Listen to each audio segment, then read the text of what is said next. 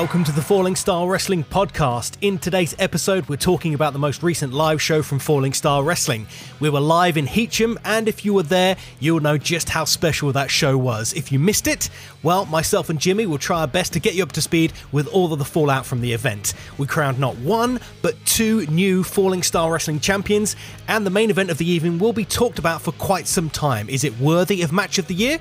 Who am I to say? That's up to the fans to decide, but I'll tell you what, it's going to take a lot to beat it.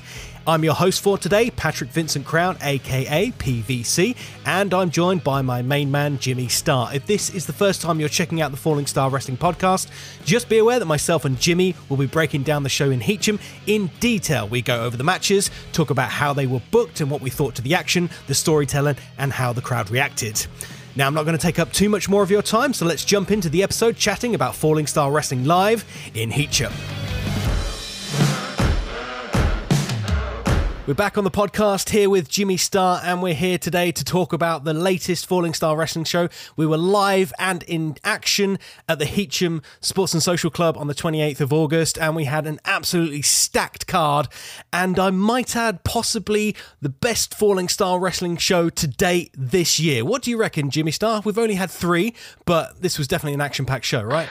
Um, yeah, I mean, uh, as we go through it, obviously we'll have picks and things, but I I think that um, as a show, and I mean actually as a as a show, and also um, one match in particular.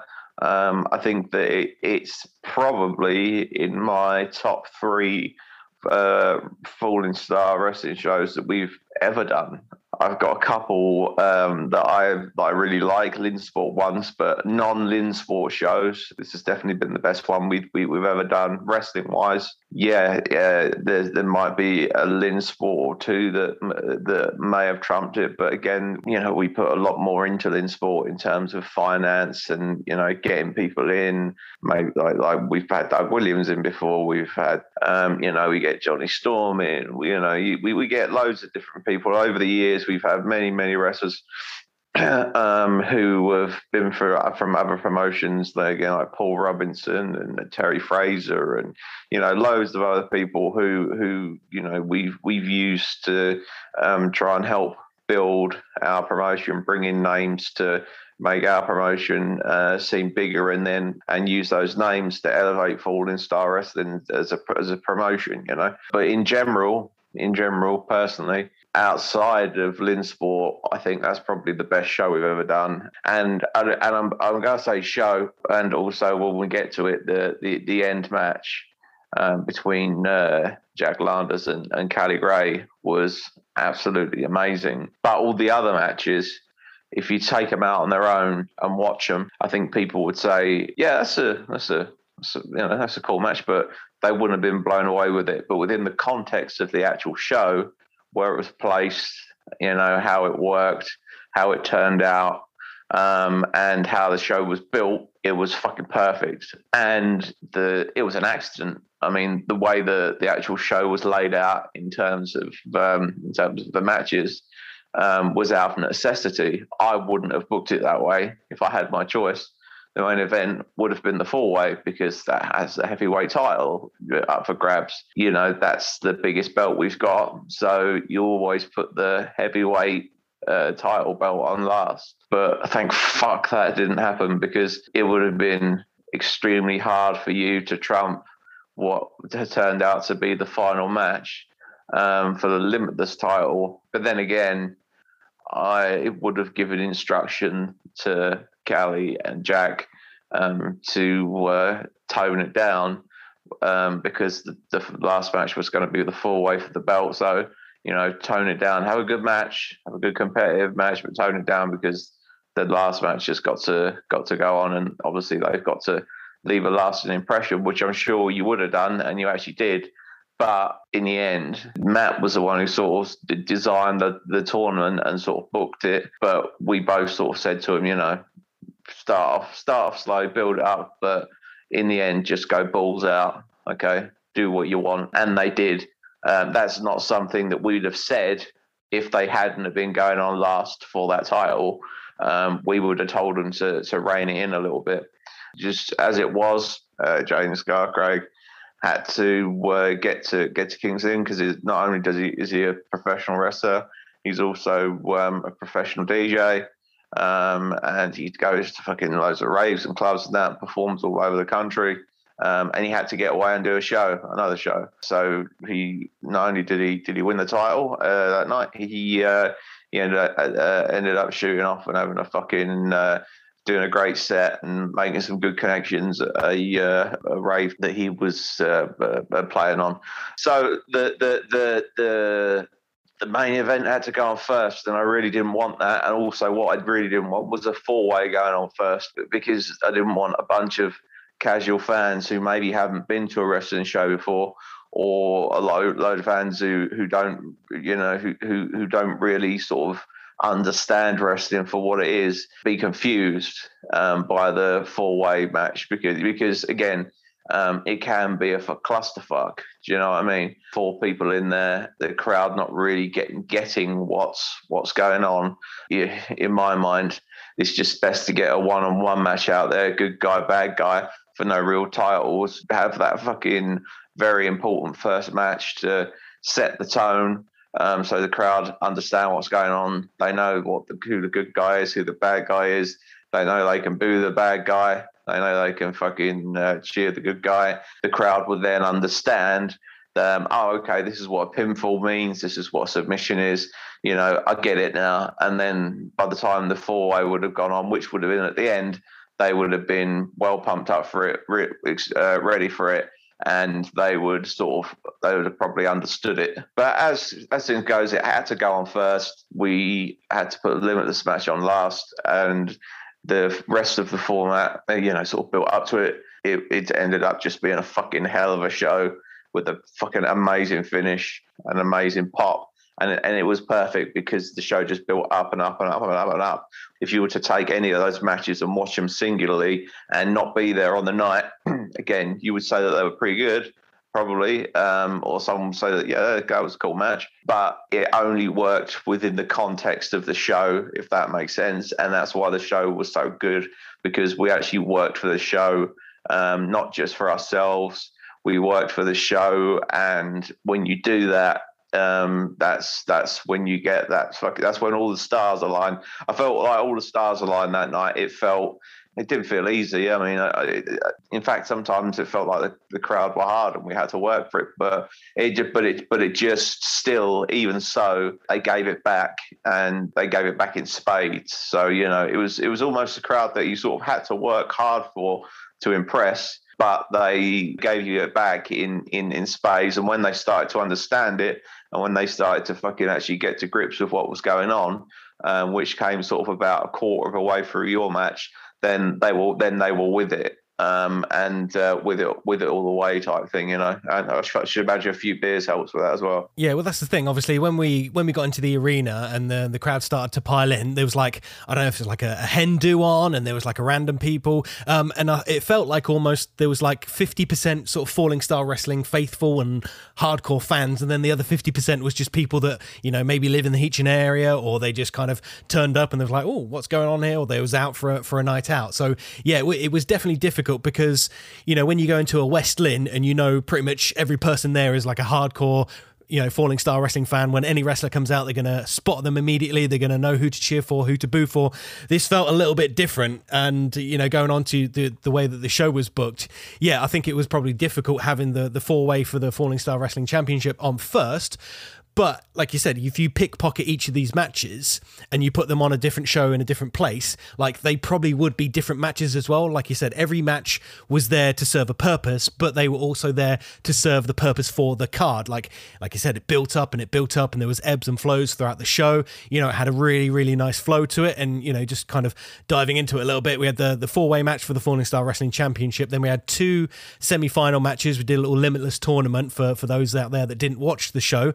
Um, Um, and then they had the final for the Limitless Championship on at the end. Then we have a little bit of an impromptu match just after the break, which was yourself and Matt, which we'll get into. Then we had a two on one sort of um, kind of exhibition match. So it had a little bit of everything for everybody. And, you know, all the Falling Star Wrestling guys there had a bit of a, an opportunity to show off. And obviously, Jack and Callie got an extra chance because they actually had two matches together. And I think those guys worked together really, really well. And it showed in the main event. But that main event wouldn't have worked if we hadn't have had the previous two matches that they were both in to kind of showcase what they're about and then go and, and just kind of go crazy on, on the main event. So if Jaden Scar was around for the main event and the four way match would have come at the at the end, the card would have been reworked and we would have made it you know, just as good a show because I think sort of like you said, the stars aligned, the people were there, everyone was up for it, the crowd were hot if we if we could get them into it, and then it could have crescendoed to the point where you know Jaden Scar is in the middle of the ring holding up the belt, and people are going absolutely bonkers, you know,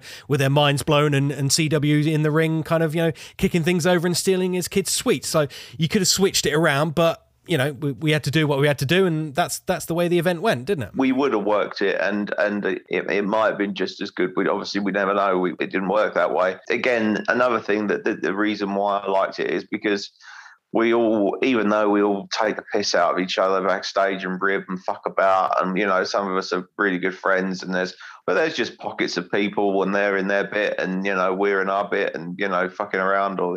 But we all still know where we are, know that it's a friendly environment, and you know, and I, th- I do think that that helps um, the wrestlers motivate themselves to actually want to put on a good show for the people and and for the promotion. You're trying to showcase yourself too, so you you want to go out there and, and you don't want to fuck up or embarrass yourself or whatever.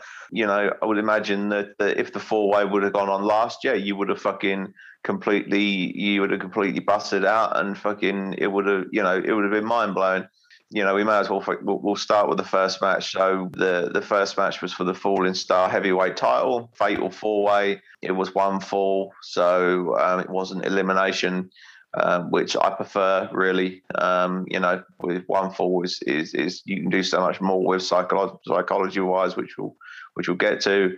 Um, but it was Furio, PVC, so yourself, Jaden Scar, and CW Davies. So it was the, the, the belt was vacant because we took it off Jaden Scar um, because of the whole COVID thing. That we had to revoke all the belt belts because no one had been able to defend them, even though it was no one's fault. Um, we still had to follow the letter of the of the Falling Star Wrestling contract to the law. The belts had to be revoked. So as it stands at the moment, um, two of the titles have been uh, won. That is now the tag belts that we've that we got to worry about. But um, but yeah, so th- this show um, uh, started off with that four way. Just explain to the punters, you know, anyone to listen to this why it's it's hard um, to start with with a fatal four way match. Um, it's hard for the wrestlers. It's hard for the crowd, and especially when it's for the heavyweight title and you're on first.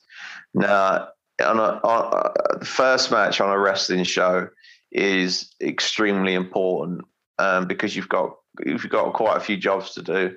Um, the main one is obviously to keep each other safe, but the second one is you've got to set the pace for the rest of the show and let the crowd know um, and try and explain to the crowd right this is this is what wrestling is for the people who've never seen it before because we, you know, a lot of people, and you'd be surprised at the amount of people um, and a couple of people um, who spoke to me that night um, who've never been to a wrestling show live before.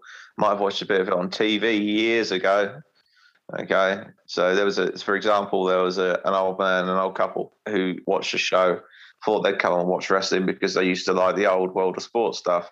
Now we didn't really give them a great deal of world of sports stuff, even even though the second match provided a lot of technical wrestling, which we'll get to. But when they left, they said, "Oh, we used to watch wrestling years ago when it was on TV." But and but the old boy went, "That's that's the best that's the best wrestling I've ever seen from anyone anywhere." He said it was it was brilliant. I've never seen moves like that. I never dreamed people could do things like that.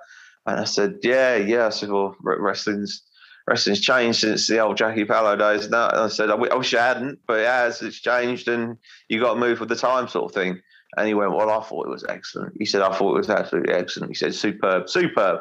So well, that obviously worked with him. But the importance of that first match uh, to try and set the tone for the show, um, you know, let the crowd know what sort of quality that they're in for wrestling wise, uh, excite the people that already know what wrestling is, get their blood pumping. Have very, very obvious baby faces and heels. Preferably have uh, wrestlers that the, the regulars know uh, on first. If, if you've got a, if you've got a character wrestler, uh, especially if they're a heel, sometimes you know best to use in the first match. Uh, overload them with that heel and baby face action so that they, so that they can get get on board lose their inhibitions because the crowd are going to be quite sort of shy when they come in, so that they're happy to cheer and fucking scream and holler and hoop for the rest of the show. Set that fucking pace for the rest of the show. You, are not you're not a warm up because you know a warm a warm up would be something fucking gentle or whatever, but you you are um, the first thing that that company is going to put out and that crowd is going to see so you need a very definite example of what wrestling is, and that's why it's normally normally a singles match, at best a, a, a tag match that I would put on. So just so the crowd can understand easily what's going on but also be entertained by you know the action that that's provided in the ring, which is normally quite sort of fast and furious, um, but also very very obvious and I keep saying it very, very obvious who is a good guy and who is a bad guy. That's, that's, extremely important normally to me as a booker. Um, very set in my ways in that one. So when the four way went on first, I was like, fuck, I hope we have our sort of regulars in to be able to, you know, help the crowd and guide them through who sort of people are. And we did to a certain extent. We did have uh, our, our regulars um, but also, like you say, a lot of new new sort of people in, a lot of holiday makers. And I don't know if you if you noticed that show probably had the least amount of kids in of any of our shows. There was hardly any kids. There's shitloads of adults, not that many kids. In general, like it, the, the the show was sort of, I'd say, sort of 85% adults. Um, and it's and it's normally the kids that make the fucking noise and and and go and go ballistic. You didn't even have the advantage of that. So the four way match kicks off. Maybe if I pass it over you, so you can tell me sort of like what you did in the match, how it ended up, how you sort of planned it, and then um, think about how it went, and then I'll give maybe a bit of a verdict and a little bit of a re- review because I did I did watch this one. I I was peeking through the curtain and I did see it. From my perspective, it's hard for me to have kind of like a rating on the match because it was a four way match, and that's quite a difficult thing to be in. You can't always have four guys in there working at the same time. So like there was a lot of times that I was not sort of involved in the match. So there might be a, bit of a flurry, something might happen, then you get hit by a move and you sort of roll out of the ring and start selling on the outside. And, and at that point, I'm focusing on sort of trying to like sell my arm or, you know, sell my lip and pretend I'm spitting out blood or whatever. So at that point, I'm not looking into the ring and, and watching a match like I would, you know, if it's a tag match, I'd be on the side, you know, cheering whoever is on in there and I'd actually be able to get a, a, grips to to what the match was like. So from that perspective, it was it was quite hard for me to kind of really judge what the match was. But I, I personally had a lot of fun with the match, and you know the the crowd did seem quite quiet because. Like you said, we, we had Robbie go out there and do his little introductions, and normally he tries to get the crowd, you know, rearing to go, and he'll give, yo, give me a cheer, and it'll be like a yay. And I thought, being the other side of the curtain waiting to go out, when you hear that cheer, you can normally tell what kind of crowd they're going to be. And they were quite quiet. And I think he had to do it a few times. You know, that's not loud enough. Give me a cheer. And it's like one decibel loud, and you're like, oh, um, uh, this, this, this might be a little bit difficult. But then, kind of, as soon as we got out there, and I think our characters kind of worked in that in, in, in our favor a little bit. But it wasn't until a certain point in the match, I think it's what you said to me, Jim, and it, it kind of makes sense. So we kind of had an opening where, you know, the, the bell rings and we're trying to tell this story that CW Davies is the rightful number one contender and he doesn't really care about Furio or myself. He just wants to take Jaden Scar out and take his belt or what was was his belt basically. So we had those two kind of come in and then CW pushes Jaden out the way, Furio kicks Jaden, I kick Furio, and then we kind of go into this sort of, you know, almost like a melee at the beginning, which kind of almost ended where everyone gets thrown out, and then I'm in the middle of the ring and I'm kind of looking around, and I think that's that's the point in the match where people were like, right, we've kind of got through the. Um, admittedly, probably quite clunky start. Like I think we we weren't quite warmed up. We didn't warm the crowd up as much as we could just that point. But I think at that point, like three people were on the outside. They'd just seen a, a, few cool moves. And then they see me sort of slide into the ring and sort of like do a 360, just looking everybody in the crowd and sort of like just trying to tell them, you know, almost telepathically, like, you know what's going to happen now. Normally in wrestling, if there's a couple of people on the outside and there's one person in the ring and they look like they're jeering to go, like, you know, something something hopefully special was going to happen at that point. And i just knew that i couldn't just kind of just get up and run and do a dive to the outside. I knew at that point i just had to be like right I need them to to tell me they want to see it because if they're not going to cheer for it, I, I, probably would have done like a baseball slide and just been like, you know, done with it. But I could just feel sort of the electricity and people's sort of, you know, asses start to unclench and their their hands start to get a little bit warmer and I could just feel the energy. And the original plan was for me to basically do a suicide dive through the ropes. And I kind of got caught up in the moment and I was just like, right, I feel like something big needs to happen here. And I think a suicide dive will do it. People do these all the time. You know, it's a dime a dozen in WWE and on the indies. I just thought, right, I'm going to go over the top rope and I'm going to I'm going to hit the ground and hopefully something nice is going to happen there.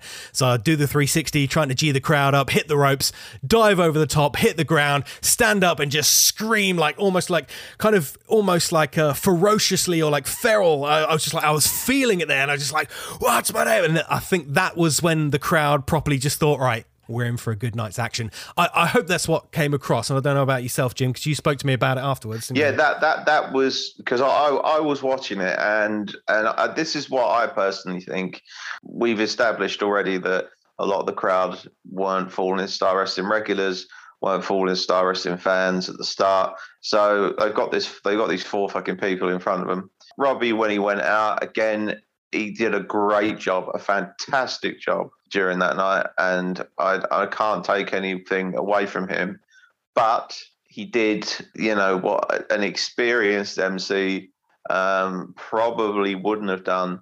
And he sort of gave up on the crowd, if that makes sense. So he went out there, didn't get much of a reception, didn't make too much of a big deal. The fact that, you know, that he was out there, but he was he wasn't sort of really geeing people up. His voice didn't didn't emit a sort of fucking particularly uh, you know energetic tone. It, he, you could tell he was probably quite nervous, um, which he, he, has every fucking right to be because it's his third time in seeing and it's a packed house and it's a big show and you know we we need to fucking we need to get him going. We want we want him to come back as well. So he's, he's come down, and when he's got when he's got in the ring, and I said, you know, I said I did say to you before, and right, sometimes we have quite a difficult crowd here because uh, it's not a lot of people on our regular crowd. There's also there's a lot of friends and family out there. Like a few, a lot of people came to see Jag. A few people came to see see me because I, sort of live and grew up in that area. So a few people came, came to see me. A few people who trained with us came down. Heacham's one of those shows where that's the only exposure to Falling Star Wrestling they get because it's closer to where they live. So they just wait for it to come to Heacham, if that makes sense, rather than travel up to travel up to Lynn or whatever. And normally we only do Heacham once a year. Um, so they, they're not as used to the the noise and the chaos. They really do need, need, need to have it brought out of them. I think what Robbie did and what you guys did at the start of your match was just rush. Um, so Robbie Robbie came out and he did a little bit of his spiel, but rather than not give up on the crowd and say, look, I'm not getting any wrestlers out here until you blow the roof off this place. When I count to three, I want you all to chant FSW, or I want you to do this, I want you to do that, I want you to fucking, you know, it's all scream, blah, blah, blah. he just slowed down. He went out and he said, ladies and gentlemen, are you ready for some wrestling? crickets. Are you ready for some wrestling? And someone goes, yeah. And then he's, I can feel his heart pounding. He just wants to get the fucking wrestlers out. So the wrestlers are coming out. The show started very quickly. he didn't do the right, ladies and gentlemen. So here's a here's here's, uh, here's a few warnings. Please don't so please don't get the wrestlers uh, get the ring, hurt the wrestlers. Please don't swear. Please don't do this. Please don't do that. I don't even know if he did that. I can't remember. But if he did, he he rushed. So it was the only mistake that Robbie made during that entire um, show, MCing wise, because afterwards the crowd were into it. So he had felt more relaxed and he started to enjoy it. So the crowd started to enjoy it. See, what we emit rubs off on people. The only thing, the only thing I will say about the four way, which, like I said, and I said it to you, the fucking all of you, the second you go in, I watched the beginning, and when you started, none of the moves seemed to really look particularly good or connect. Everything was a bit rushed. I couldn't really work out what story you were trying to tell within that opening, even though you just told me now. I couldn't work it out then. I couldn't work out where you were going with it. Um, I just know that it was extremely rushed. For example, like Furio's spin kick that he hit on Craig, it looked it looked rubbish. Like, and then he did another kick that that didn't didn't look particularly great. Um, CW did something that, that looked pretty pretty shy. I can't remember what it was, but you were rushing your start because you, the crowd weren't responding, and there was just that sort of for some reason there was that momentary panic, and I think also like even the experienced guys were panicking a touch because it's like fuck, I know how to get the crowd back in a in a singles, I know how to get the crowd in a tag. How the fuck do I get them back in a full way? Because I'm 25% of the match here. I'm not 50% of it or whatever, blah, blah, blah. I'm 25% of this fucker. If, if, if the other guys aren't doing their bit, or one of us is out of place and we, we're not getting the crowd, how the fuck do we get the crowd back? And the answer is, and you did exactly what it was. You hit an explosive move, boom. You fucking shouted PVC. You stopped. You looked around. You had some energy at that point after you did that flip because again, you, you weren't probably weren't going to do it. You thought the match needed something special, which you were right. You looked around. You engaged with the crowd. You took your time fucking hit the ropes, did your flip, landed, shouted PVC. The crowd loved it because it was a fucking cool dive. Um, you looked around and the crowd were engaged because you slowed the fuck down. And after you hit that fucking, uh, after you hit that uh, suicide dive, the flip over the top rope, then you all clicked and settled down, and then the match went into gear. That's what I found from that point there well, that was kind of the point of the match because we wanted to sort of have that. We we almost designed it to be quite a fast opening, and maybe that that was sort of to our detriment. But we wanted kind of fast, up tempo, upbeat, kind of bam, bam, bam, bam, bam, have the big dive, and then kind of break off into you know almost pairs. Because at that point, I get up, I've just taken all three guys down. I pick one of them, I pick Fury up, throw him in by his by his hair, get him in there, give him a forearm and a bulldog, go for the pin, and we're working together a little bit. We're doing a few moves, and then I get pulled out and kicked in the head, and then you know another person comes in, and it's sort of like you kind of have that sort of one in, one out, almost not not tag team style, but with a four way, it's difficult when you've got three people in the ring because unless you're playing a story where two of the heels are maybe teaming up on one person, which which CW and Furio did do a little bit on me. It's kind of difficult because everyone's in it to win it. And it's that kind of it's that psychology of like it's one fall to a finish. Maybe if we did do an elimination one it's a little bit easier because two people can work together and be like right i'm going to hit my big move and i'm going to pin him and you don't have to worry about the other guy breaking it up because it's in their favor to have less people in the match. Does that make sense? Yeah of course it it, it does make sense. But i mean you, i mean you must you, i understand i do understand what you what you were trying to do like now like thinking about it. I understand what you were trying to do again, you were trying to involve all four people, trying to get their sort of styles and characters over. Um, and you needed to obviously needed to do that, um, you know, fairly quickly. But again, you know what wrestling's like. Unless the crowd understand what you're doing, then they can't soak it in. And I think that you guys just did it a bit too quick. Just some of it, just to start. I'm, I'm literally talking about like the first three minutes until you did that dive. Just looked a touch scrappy. People weren't hitting their moves nice. Um, people were a little bit out of position. You, you guys weren't putting in the quality. You weren't letting the, the crowd breathe. Now, if that was by by design, then you you pulled it off. I think that if that would have been slowed down a touch, and so you could have been in posi- position a bit more. Um, the moves could have looked a little bit, um, little bit smoother. Now I'm not fucking one for moves, as you know. I don't really. I'm not great at doing them, and you know I'm fucking not a great at taking them. I'm old, fat, blah blah blah. But if you're gonna do something, the crowd need to absorb it. And I just think for that first few minutes there at the start, to be honest with you, I can't remember what you did at the start. You might have hit it perfectly. I just, to be honest with you, I just remember it was Rob and CW that were sort of um, that that, that seemed to rush a little bit.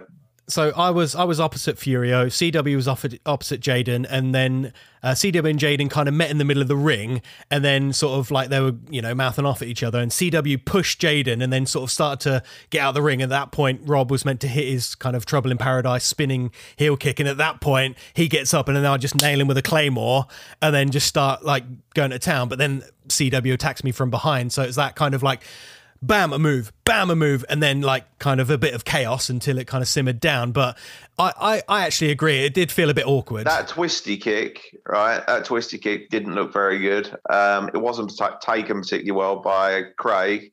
You, you, your claymore, I don't think, I don't know how that felt or connected. It was so like boom, and then Charlie coming in like like you say, bang, bang, bang. Again, and it sounds like I'm pissed on a really good match because it does turn out to be a really good match, and we'll we'll go forward. But the start again was was was rushed. So the crowd couldn't absorb. So the crowd couldn't absorb it, and you guys couldn't execute the moves as well as you would normally do if it was a singles match. I don't know if you were nervous beforehand. I don't know if anyone was nervous beforehand, but I felt like you, didn't quite know where to put yourself for that for, for that start to try and to try and get people over because I know it's a four way match. It's not a match that you see on every pay per view. You remember? You remember? You remember when we did our promo um, at, at West Lynn to sort of g up for this match?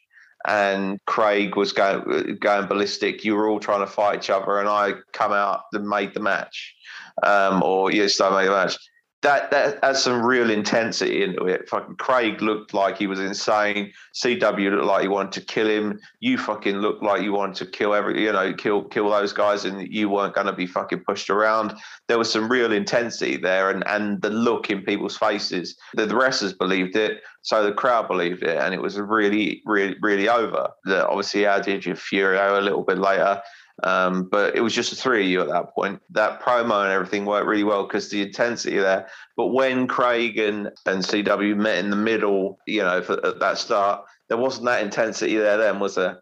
Do you know what I mean? They weren't fucking screaming at each other, barking at each other, pushing each other, and then you two coming in and going, actually, what about us? Then pushing you away, that sort of shit. Do you know what I mean? There wasn't that there wasn't that intensity at the start because you were cold and you were first, and it was and it's and it's hard it's it's really really hard. And if the crowd aren't feeling it and you're not feeling it at that particular point, it's really hard to emote that. You have to really dig deep. So what I'm saying is is is it's it's easy when the crowd are with you. Um, but when they're not, and you have to really work for it, you, are right. Everyone did need to get a little bit in to establish who they were and what sort of character they were, and blah blah blah. If you just slowed it down, you could have been in your position, hit the moves correctly, and it would have worked just as good. You did your dive, but then when you shouted PVC, because you were pumped, because you just did a cool dive, landed it, and survived, you fucking were pumped, and the adrenaline went through your body. So you shouted PVC like you meant it, and then the crowd were like, "Oh, what a fucking cool move!" that came out of nowhere, and you emoted really big the crowd fucking came on board. And then when the crowd came on board, you all fucking your lights, all of you, like all of your lights, all four of you switched on, and then we had a fucking great match that, that came out of that. Yeah, I, th- I think us being in the opening position didn't really work for us because I, I, feel like it was sort of like like you said we had the promo before. It's four of falling stars you know kind of more established guys. We're wrestling for the top belt. And like you said we we went into a ring cold. We went into a crowd that wasn't quite warmed up yet.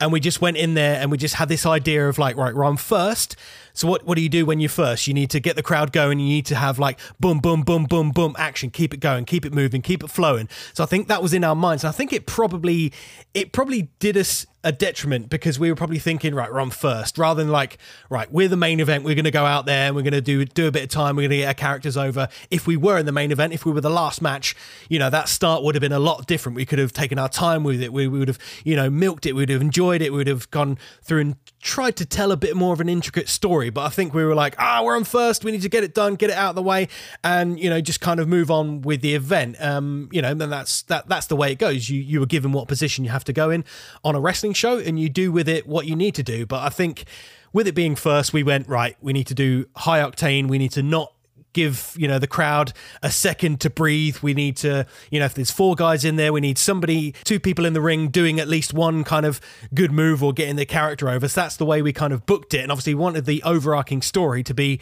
cw davies the former number one contender versus jaden scar the former you know falling star wrestling champion who didn't lose the belt got it stripped off of him. And they're the two main guys with the you know the supplementary characters on the outside. Um, and we tried to do that throughout the whole match. We tried to do that first bit where it's the push off and then they don't touch. And then later on in the match, there's a little bit where uh, Jaden Scar hits hits the beautiful disaster or whatever, the disaster kick off the ropes. That's his finishing move. It hits us on CW Davies. People think he's going to win. Furio comes off the top with a double stomp. It's like kind of taking that away. And that was that, that was a beautiful That was the spot. only bit of action that was a beautiful spot, and that worked. That that fucking worked a treat. I love that spot. And again, I kudos to the guys who did it. Like that was an awesome disaster kick. Um, CW took it nice and fucking and the the stomp as well. Like I don't know how stiff it was. Apparently it wasn't. Apparently you know, it was fine. Like that was that was a fucking that was a really cool break up and that was timed beautifully. That was some good timing right there and i really enjoyed that spot. That was good. So that that was the only kind of time apart from the start that's the only other time that they kind of touched each other. And then after that they didn't really touch until there was one point where cw's kind of running rampant and he hits the um hits the tombstone pile drive or hits the spear on jaden scar. So we're like right that's his big move. Picks him up gives him the tombstone. There's nobody else in the ring. Furio's on the outside. I'm on the outside. We really wanted to give it that impression of like CW Davies has just hit his two biggest moves. There's nobody around. What's going to happen? And obviously, CW's left a little leg for me. One, two. I grab him by the leg and pull him out. And that was our kind of little exit out of the thing so that, you know, Jaden and Furio could go on and do their thing so that CW wasn't involved in the in the decision of the, of of the title. So we could kind of have that, you know, they split up and then come back at the end with obviously me and CW sort of fighting to the back. And um, I don't know if you saw what happened, Jim. So um, we're fighting around the merch table and CW picks up a bottle of hand sanitizer. Yeah, I saw and that. squirts it right in my face. yeah, I saw. not like, cool. Not not a great I, I, just thought it was a bottle of water. I didn't see it, and I assumed he thought it was a bottle of water. But then, as soon as it hit me in the face, like it was that just overall taste of alcohol just in my mouth. I was like, "What the hell?" Like me thinking, not not, not thinking it's uh, hand sanitizer. I thought it was like a bottle of water, or somebody you know snuck in a bottle of vodka or whatever, and they were just topping up their glass. And I was like, "Oh, it's like vodka." And it like bit went in my eye, and it's all around my mouth. And I was just like, and at that point, I knew we were just going to fight out to the front, and that was us done. And luckily, I literally, as soon as that hit, I just ran out the front, you know, and CW came chasing after me, pretending to be like, you know, trying to chase me down and, and bat me a bit further, but I just collapsed on the outside of the front. It's just like, just like just this awful. It's like you know, just just imagine just standing there one minute and then the next minute you just get this shot of just alcohol and just nasty taste in your in your eyes and in your mouth and like that. For me, I was I was just like that. I was out of it. So like I have no idea how the how the ending went. I assume it was all right. And then we had a little bit after the the match was won. Jaden gets his belt, goes onto the stage. CW enters back in and is in the middle of the ring, you know, kicking stuff and screaming and hooting and hollering and complaining. And that was kind of the the visual that we wanted to leave the Falling Star Wrestling fans with at the end. Jaden Scar won convincingly. He didn't, you know, but he's got out of dodge and he's escaped the the wrath of CW Davies. And then hopefully further down the line, these two guys will meet and you know it'll be a one on one piece of action and they'll just go at it and and and have a good time with it. But whether we told that story, I don't know because I was outside holding my eyes and and almost throwing up. No, you did. No, you were like, yeah, you thought it was vodka, didn't you initially? But then it was, yeah, uh, fucking CW went, no, fuck, sorry, it was hand sanitizer. Right? I thought you'd shut your eyes or something like that, or I can't remember what you fucking thought. Yeah, not not the cleverest thing to do, but you know, still whatever. It's a story. I saw you brawl towards the merch stand.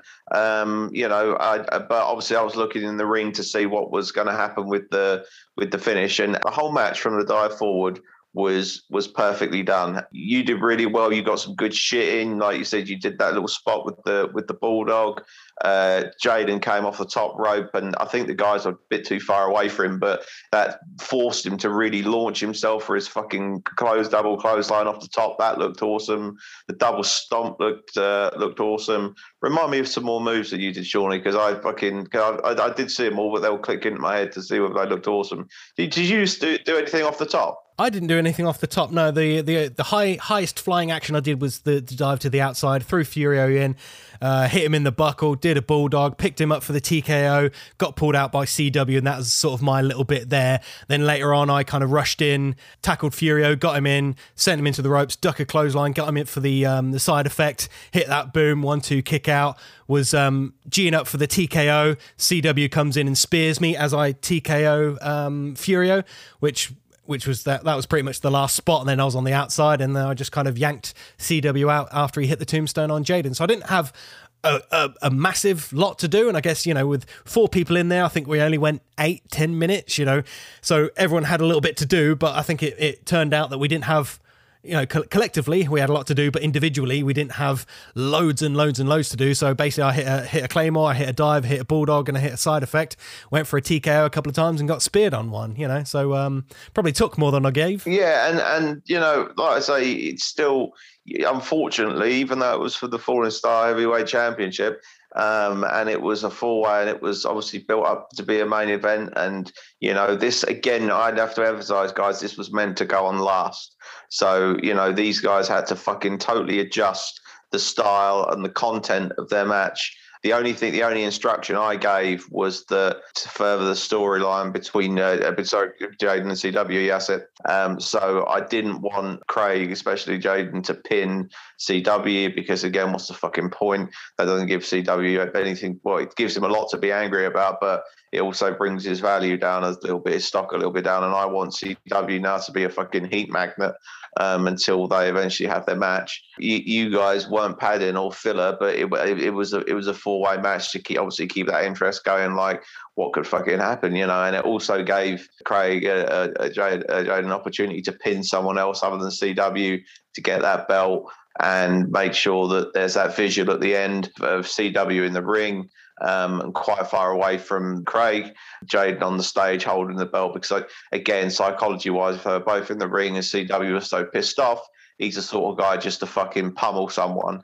And that, again, that was going to be a part of the finish as well. If that was going to be the last match, we were going to do it where CW was going to uh, fucking go ballistic, start pummeling people, slamming people, slamming refs, doing all that sort of stuff. But again, we couldn't because it would have been overkill for the first match. So the visual had to be there. We had to show that CW was extremely pissed off and he couldn't touch Jaden Scar because he was too far away. He was on the stage. I, so I just said I, I wanted that visual for the finish. But the yeah, the ma- the match itself was was a really good match, and when you got everyone got into the flow of things, I remember you know I've done four way matches before, and you know and three way matches, and uh, and, and I don't I don't really like doing them, but yeah, you, you don't do a lot when you're in them. The match that's fucking hugely exciting and hugely um, action packed when for the crowd when they're watching it because they're watching they're watching the whole thing. But you collectively as a wrestler, like you're just waiting for your cues to go and do your bit. Do you know what I mean? And then fucking do your bit and get out and wait for your next cue and do your bit again and out. Right, this is what I'm doing in the finish. Blah blah blah. Boom. And you can't really be brawling on the outside with the other guy because it takes the attention away from what's happening in the ring. Either two people have to be like knocked out with a massive move for a little while whilst the other two go at it and then swap around, chop and change a bit. It's a very they're really hard matches to do, guys. Like they, you know, for for, for fans who just watch it, like they're so hard to to get right and get the psychology in there. But you managed to do it, and it was ended up as the show went on, it ended up being the perfect match, um, actually in the perfect place on the card. for an opener, I, I think you you guys pulled it off beautifully. I just think it took you a couple of minutes to get settled in, but that's not a bad thing. It took the MC a couple of seconds to settle in, but that's not a bad thing. And it took the crowd a couple of minutes to get settled in, and that's not a bad thing. They were learning, and by the end of the match, they fucking knew what was going on. They knew what the what needed to happen for a guy to win. They they knew who, who you all were. They knew who the good guys were. They knew who the bad guys were. And the guys who come to our shows on a regular basis obviously knew the storyline with it. It continued it. It furthered it, and it got it to a point where now, like, okay, that's that's going to be the feud um, that's that, that's going to go on for a little while. Um, you and Furio, um, even though you dislike each other storyline wise, there's no reason for you to go into a storyline. You've wrestled each other a million times. The crowd have seen it in Falling Star Wrestling a million times. You can go and not go off and do something else. And when we're off air, I'm going to tell you what what what, what you're actually going to do because I've got an idea, a fucking cracking idea. Um, and uh, yeah, I've got some ideas for Furio. So, but that's off-air shit, and we can't, I can't, can't give, can't give away trade secrets in that sense of what what's going uh, going to happen in the coming months in Falling Star Wrestling. Um, but it's it's it's going to be cool. I think you'll agree with it. Um, anyway, um, but the match itself, I really liked it. I just didn't think it was going to have the heat behind it that it needed. But by that that by the time you did that dive and by the time the match got to its crescendo, people knew what was going on. They were excited by it. Some nice falsies, some nice breakups, or whatever. You obviously, like you said, you were first match, so you knew your role. You knew you needed to fucking get that crowd to a certain point. You got them there. You were all very professional. You were fucking. Uh, you all worked hard, um, and you made basically. Uh, chicken salad out of chicken shit, as I say in wrestling. It, it, it's it was fucking it was it was hard, and as time went on and the show went on, it actually turned out okay. When we talk about WWE and we rate matches and we talk about FSW, we're very very very aware that WWE are in a fucking, you know, a whole new world. These guys are the top of the Premiership, you know, and we're and we're sort of in the fucking second division, you know, trying to climb up and claw up. We know that we know that we're not fucking Brock Lesnar, folks, and we know that we're not fucking Roman Reigns. But you know, that show rivals any independent show that any independent company can fucking put on. It was brilliant. Um, you know, I, I think that you, you you deserve a sort of three and a half to four stars for that one because I know how hard it was. I know what a shit predicament and a shit situation it, it, it, it was, but you had fun in trying to make it work. And when you settled into the match, I think you had fun, obviously, until you got hand sanitizer squared in your face. um, I know Furio hurt his back, um, not through anyone doing anything to him. I just think, you know, nagging wrestler injuries. He's fucking got a bit of the old sciatica, so that fucked his back up a little bit. Um, but he still forged through. Um, you know, Craig's always an excellent performer. So are you. Uh, CW's, you know, a decent, decent heel, and you know, gets people gets people to hate him. In the end, it worked, and I think people were quite pleased to see Craig retain his retain the title that that he that, that he got taken away from him.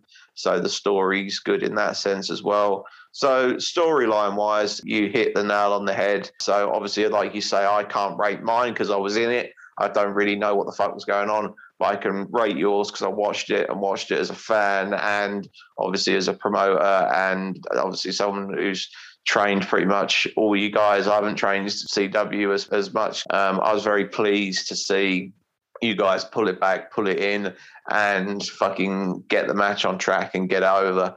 So, um, so yeah, uh, really pleased with it. Thought it was a thought it was a good match. I know they're not great matches to be in. Uh, yeah, you, you pulled it off like three and a half to four stars. I'd, I'd, I'd give that.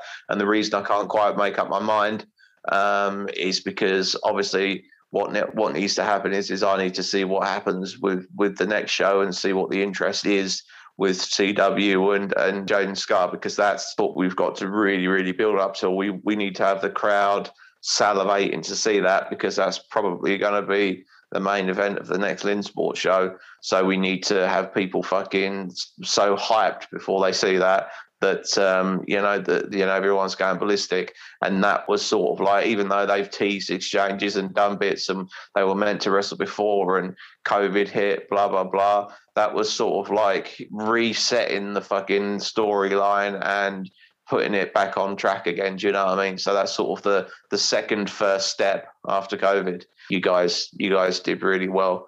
Um, yeah, and I'm sure that the alcohol in your eyes fucking upset uh, you know not upset you but was like was a bit of a downer but you know in in the end you you you wiped it off and you're all right and uh, yeah he put on a hell of a hell of a first match Hey guys, PVC here for a quick interruption. Falling Star Wrestling will be live on Saturday, September 11th at our spiritual home of the West Lynn Sports and Social Club. Doors open at 6:30 with the action starting at 7:30. Jimmy has informed me that there's going to be a special surprise, so don't miss out.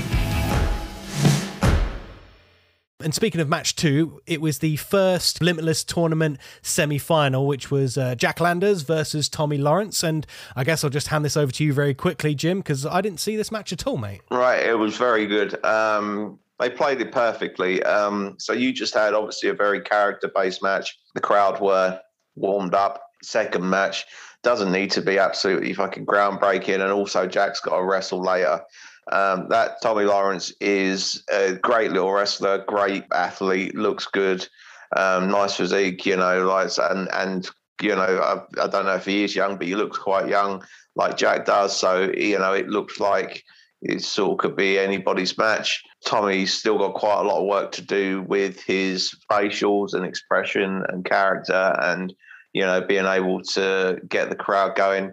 Jack had to do sort of a lot of that but this is what I've always said at the training school, you know, like um, sometimes it's okay to just go out there and wrestle for competition. Do you know what I mean? Like double bucking baby. That's what the match was. A double baby face. So two good guys. How are you gonna fucking how are you gonna make this match work? Will you make it a competition? Like this is a tournament. So the person who wins advances to, you know, to win a fucking you know, one of the most prestigious belts in F- FSW. They went in there, man, and they just fucking wrestled. They loads of fucking chain, loads of little fucking cool, um, nifty reversals and stuff like that. That was our sort of version of a modern world of sport match, really. It was, and I was fucking amazed. The crowd were eating up basic stuff. I, honestly, like ninety percent of that match could have been done on the judo mats at fucking Lynnsport on a Wednesday, like you know, without the ropes and shit like that. It was really fucking good, man. They were just doing sort of just you know just basic but cool looking, tight, neat fucking chain wrestling, um, one upsmanship, just competition style like fucking grappling, and it was it was great. There was a few little spots in there. You know, Jack ran up the ropes. Tommy did a little backflip on him for as a pin and a moon meet moonsault type thing, standing moonsault. The end was quite a flash, flashy little sort of run up, like I don't know, run up the ropes. Um, and I can't remember whether it was like twisty head scissors type thing or something. I can't remember. I can't remember what the exactly the moves were. I saw this is when I knew this night was starting to be special because the crowd were just fucking loving wrestling, wrestling that people did fucking 50, 60 years ago. This wasn't like WWE style wrestling. This was British, fucking homegrown, fucking home crafted grappling. There were obviously a lot of lot of Jack fans there. Tommy got over a little bit more. It wasn't like Tommy was fucking being ignored. People were cheering for him too. Um, it was a bit of a sort of sort of a splitish crowd, but more towards Jack's favour. Um, and they just had sort of a, a 10 to 12 minute um, pure wrestling match. But it was fucking great, and the crowd enjoyed it. You know, it was one of those matches that it, it was just perfect placement. They delivered the perfect match and it elevated the crowd a little bit more. And obviously, people liked the result because Jack won. Jack's going on to the finals, so they know he's going. They're going to see him again. Um, Tommy had a really good showing. Didn't disgrace himself, elevated himself a little bit more. As time goes on, he's going to be an excellent, excellent worker. But he's pretty good now It's just that he lacks that that showmanship side, which is so fucking vitally important. But as an athlete, as an actual athlete, and as an actual wrestler, he, he's great. And the match was, yeah, just a pure uh, wrestling match. Great second match. Jack went over for match placement, where it was, what they did. It was fucking great. Yeah, I'd, I'd give I give this one a, a, probably a sort of three and a half stars too because it, it was exactly what it needed to be.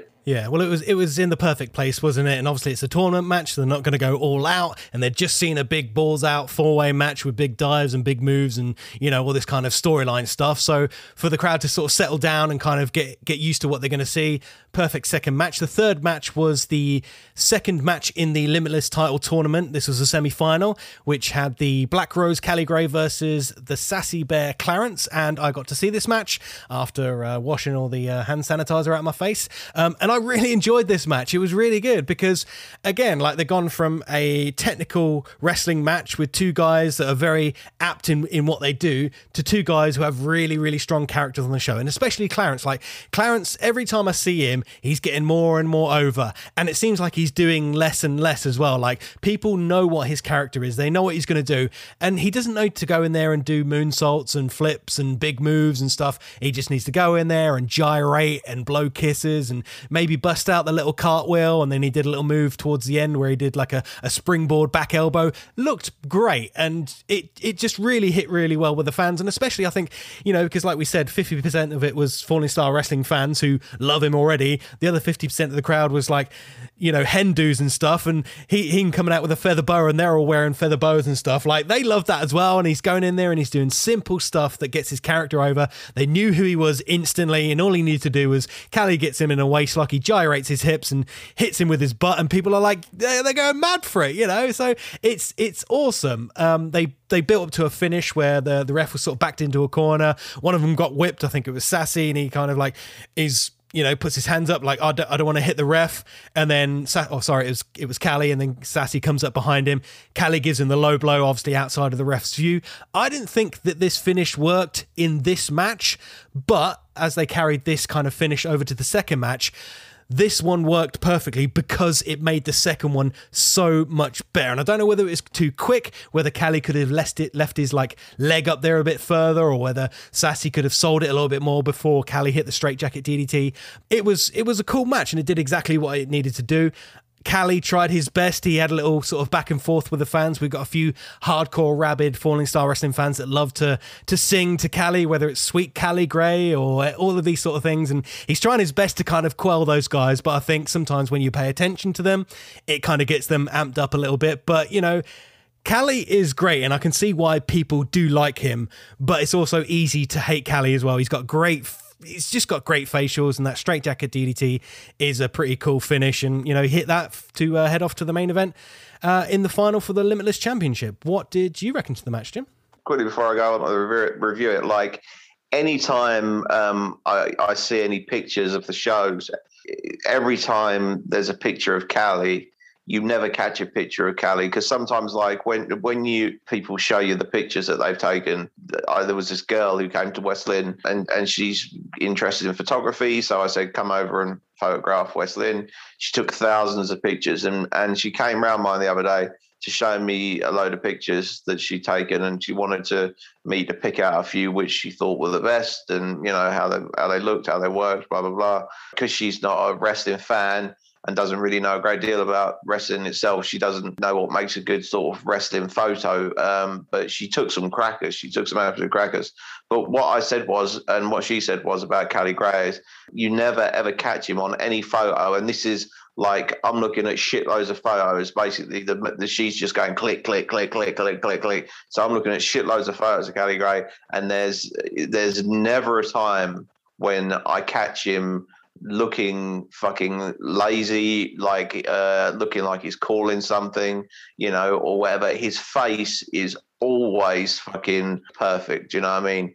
Whether he's on, whether he's working something, whether he's on the cell, whether he's walking around the ring, stalking you, whatever. His facials are always fucking perfect. His vocals again much better his vocals are getting much better and he's getting much more settled in and he's understanding a lot more um, because he's one of the few guys that I haven't trained. But you know, he wrestles on a lot of shows where it's you know move, move, move, move, move, move, move. When he comes to Falling Star Wrestling, where it's actually like these guys want to see a fucking show. You need to fucking give them a show, start fucking getting those facials right and getting those vocals there. I suppose he has been having a little bit, bit of trouble trying to trying to get those those vocals across and to, to to to the point I like it, which is obviously a little bit of over exaggeration. But now he he's got it. Like the package is there. And when you started off talking about this match, this just goes to show how much it worked.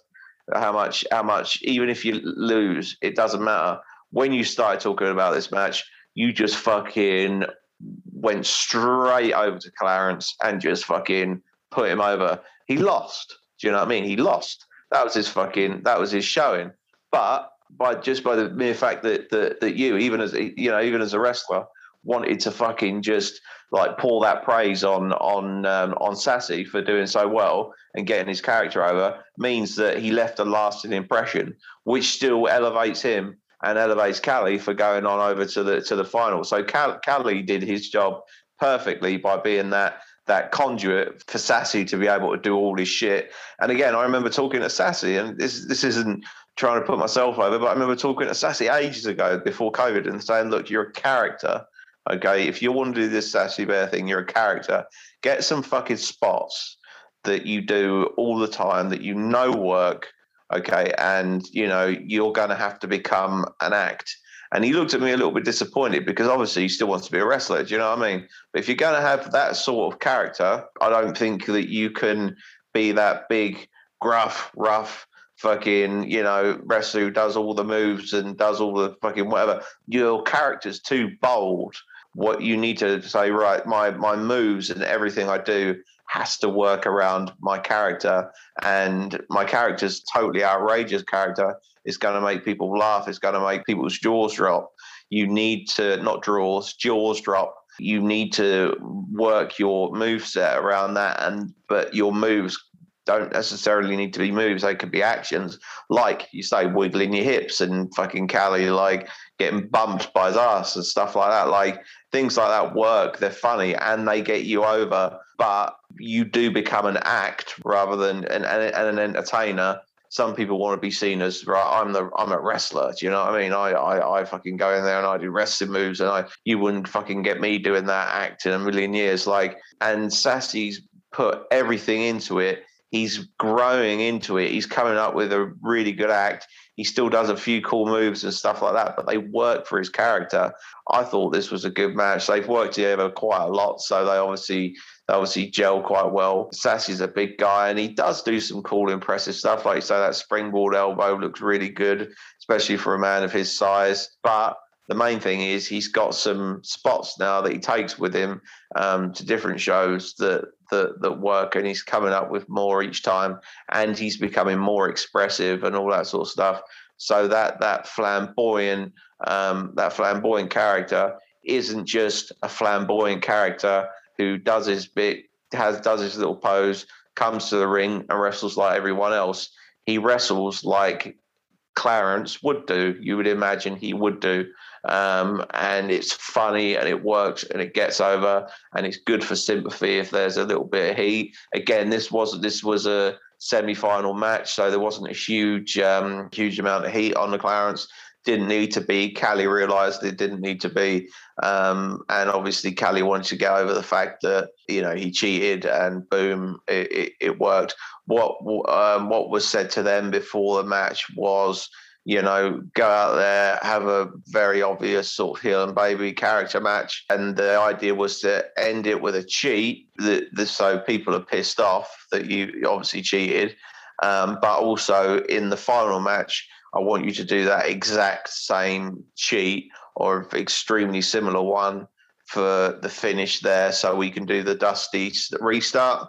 So it was whatever they chose um, that's what they needed to do at the end. You know, I mean, at the end of the final match, or towards the end of the final match, just so the crowd could recognise it, and you know, it would get that heat again. But you're right. I think it was I think it was done better in the final. When you're doing that back heel to the balls, uh, even though it needs to be uh, sort of done quick because the referee can't see it and you don't want to make the referee look like a dunce.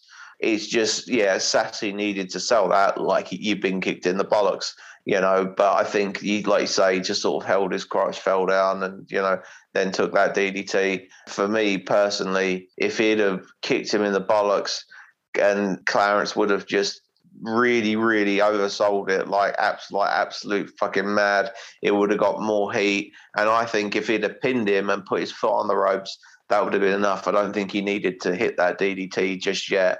Um, you know, maybe on Jack a little bit later, which he did, but I don't think he needed to hit that DDT on on on Clarence so much. I think they need to work more on that ball shot, like you say. It, you know, the DDT weren't a, a mistake. It was just like he kicked him in the balls. That's cheating. That's bad. But then he's hit with the DDT. Um, but they he still pinned him sort of clean, if that makes sense. I would have like I would have maybe liked to foot on the rope for that one or something. You know, even if he hit him with the DDT, I would have just like that extra tiny little bit cheating at the end for the pin. I just told him, whatever you do to cheat in that match, do it on Jack later on. Yeah, and, when that hit, like when it hit in the Jack's match, like people knew it from the earlier match, which was which was just perfect because it's like you know what a wrestler would do. He goes into a match and he wins with a certain move, and even though it's cheating, it's within the heels, you know, sort of persona to do so. He hits the thing on a much bigger opponent, you know, Sassy Bear Clarence kicks him in the nuts. The ref doesn't see it. Obviously, the ref couldn't see it because he was literally in a blind position. So why wouldn't Callie attempt to do that later on? Because he's being bumped around by, you know, Jack Landers just doing all these crazy stuff. So why wouldn't Callie, if he's found himself in that similar position again, because, you know, sort of wrestling is kind of poetry, it comes around again, and, you know, sort of you you train people to notice these kind of patterns and stuff. So when that happened again and Jack grabs him from behind and he hits the low blow, that's when people went, Oh, I've seen this before oh no, this is Jack in peril. And it's just like, oh, if he beat Clarence, who's a much bigger guy with a low blow and then managed to get the victory, like we could see our, you know, our little young hero here go down to the hands of Callie Gray. And that's pretty much exactly what they saw. We'll, we'll the last match. I'm, I'm, getting ahead of myself. I'm getting quite excited talking about that last match. But the first low blow perfectly set up the last low blow. So, you know, even though it didn't 100% work in this match. It worked because it worked later on, if that makes sense. Because I remember when Callie and Sassy came through the through the curtain because it was the interval afterwards. I went in there and I said that was a wicked match. You know, I really enjoyed it. Like I, I gave them all the praise and just said I just didn't think the finish worked. But little did I know, I wasn't clued in as to what was going to happen in the main event. So you know, what what do I know? It didn't work in that bit, but it, it, it worked that, twofold. That, that, they were t- they were told they were told by me and Matt um, specifically to um, yeah for for a cheap finish um, that could be re- that they and I and I and to do it on Jack uh, later on. Um, to so whatever you do to win, however you cheat, is up to you. But do it on Jack later on. We'll do the dusty finish. But like you know, so, so I I'll explain to everyone what the dusty finish is later when we get to it. But yeah, I thought they did really well. I thought that was a again, nice, not a solid three and a half star match um, for where it was on the on the card. It concluded the first half nicely. Again, big character match. Sassy did awesome. Uh, Callie did awesome too. Um, and then you obviously sets Callie and Jack up for the final, which people were gonna know is going to be a good match anyway. But we've got a baby face, a big Uber baby face, and we've got a nice heel too. So we've got all the factors there. We've got a belt. We've got two guys that we know can really go. So we've got a fucking main event on our hands, which is cool. Yep, three out of five stars for me. Really enjoyed the match. Then we had the interval. Next, we came out. We had match number four, which was actually an impromptu match. So uh, Robbie came out and did his, his usual spiel. He came out, get the crowd back into the match after the interval, you know, getting them G'd up again. And then the music of the Dark Wolf, Matt Walters, hits, and everyone starts booing. Matt comes down. He cuts a promo about how much he hated growing up in Heacham, which schools he went to, and why he left for the for the lovely Shoreditch in London. And then we hit the music of Mr. Jimmy Star. Jimmy Star comes out to defend the honor of Heacham, saying he grew up here, he's a hometown boy, you know, whatever you want to do, Matt, we'll, we'll go tonight. Jimmy hits the uh, the the cutter on Matt, and then the match starts, and then you just go, "We're gonna have a hardcore match," and I was just like, "All right." Sort of people were expecting just a kind of an impromptu singles match, and then when you added that stipulation in there, sort of people were smiling, and then they smiled even more, which was which was awesome. And um, from my perspective, and I, I don't want to take for you to take this the wrong way, Jim. I'm going to do it as a completely impartial, and I don't want to like blow smoke up your ass or anything, but it was an awesome match. I actually really loved the match. Like, you guys put on the right kind of hardcore match for that crowd. They didn't need to see blood and guts and gore and light tubes and tables. You did kind of enough hardcore elements, you know, using the chairs and the ladders, but you didn't really go like over the top. You weren't like gushing with blood. You weren't like going too far. You didn't use tacks or anything. It was like, in essence, it was sort of like a perfectly good WWE sort of style PG hardcore match, except you guys finished it with a with a chair shot to the head. Um, and one thing that was evident in this match over all of the other matches. And again, I'm not blowing smoke up your ass here, Jim.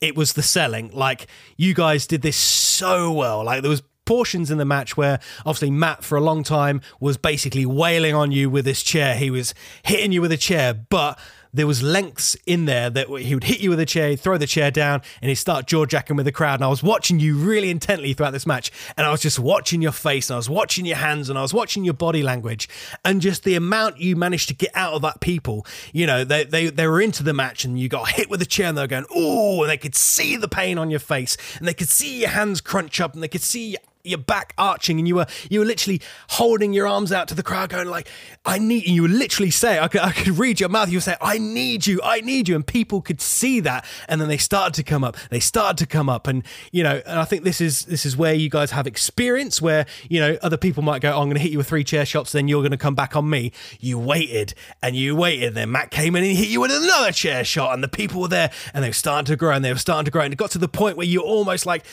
you were almost ready to give up. You were you were holding your hand out, and then you know uh, the next point you managed to get your comeback, and the and the people were just going absolutely bonkers, and it worked. You got the sympathy. You you sold your ass off, and you took a suplex on a ladder, dude. What the hell? How how was that? Let me know how that felt. That looked like it sucked, man. Um, well, to be honest with you, if if I ever do, anytime I do a hardcore match with with Matt, we tend to do um, that spot. The only time we never did it was in our big ladder match. We decided to do a hip toss instead, and it didn't quite work.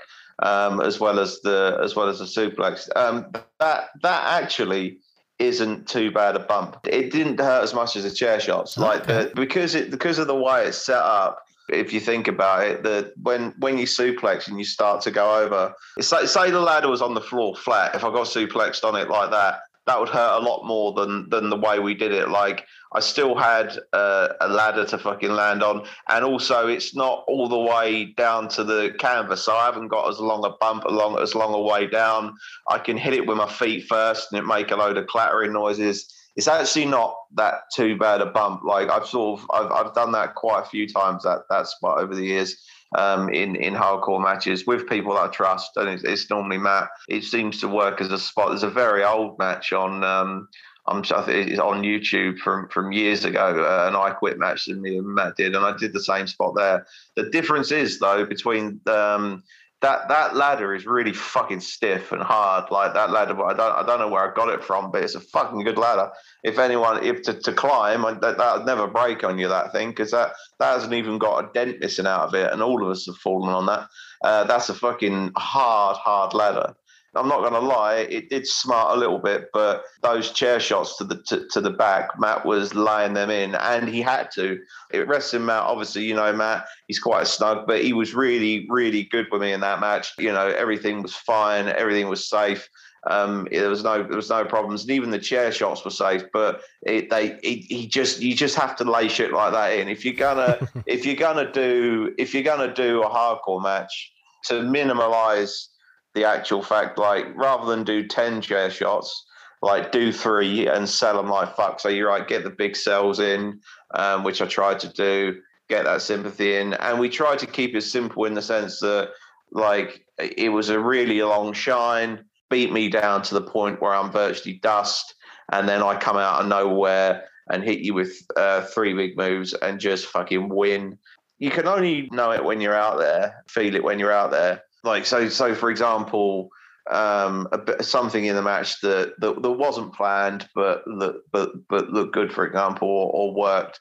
Um, I, I, I did plan to bill Matt off the top. That was that was that was planned to do the Ric Flair bill off the top because there was a bit long crowd of ladies right near the turnbuckle. He he climbed up on um, I thought I'm going to go over and I'm going to fucking grab his plums and hold him there for a little while and to get that visual. Do you know what I mean? That like that wasn't planned. Things like that ain't planned. So I just stood there, grabbed his plums and looked around and whatever.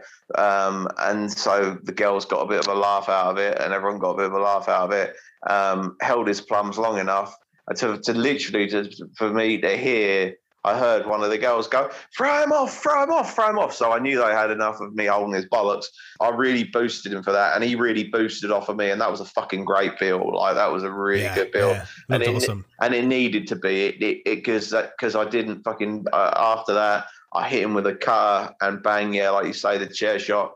But yeah, like that, that those matches are about selling. I mean, it, to be honest with you, we didn't really do a great deal, and I've rewatched it back, and you know, that match was, like you say, a PG hardcore match. There's no gigging, no blood, no razor blades, no need for it.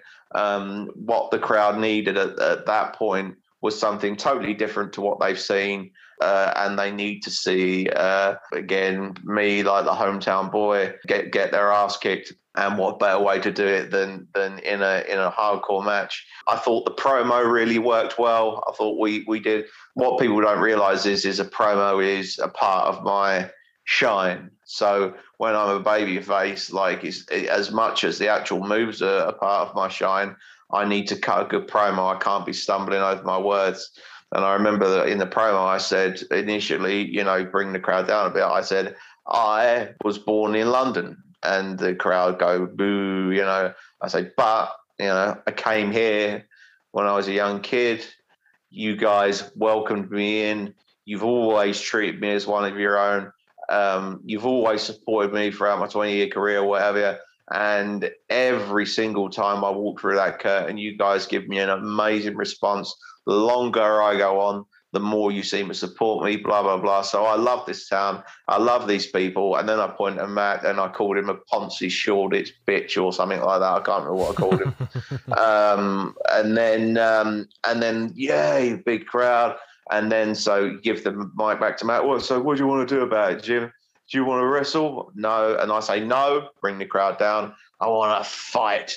And then the crowd fucking go, yay. And then I give them the cutter obviously before the match starts, and then I say, whilst we're here, why, and I did my best for Vince McMahon. I said, whilst we're here, why don't we make it hardcore? then the crowd fucking come in their pants, then uh, fucking go and get the toys and, and start from there. But yeah, there was some really nice little spots in there. Like you said, me and Matt are quite experienced. So we know, and you know me, I know how to fucking uh, milk a wrist lock for a week. So if someone's going to hit me with a chair, I'm going to sell it like fuck. Like I try and time things. So for example, like um, when I when I won, the referee obviously has to announce who wins straight away once the bell rings. But when they did it the second time, I made up. I, I made sure I climbed up and fucking uh, leaned over the leaned over the ropes. So my hair was all down and shit. I told the ref, tell Robbie to say my name again, say I won again.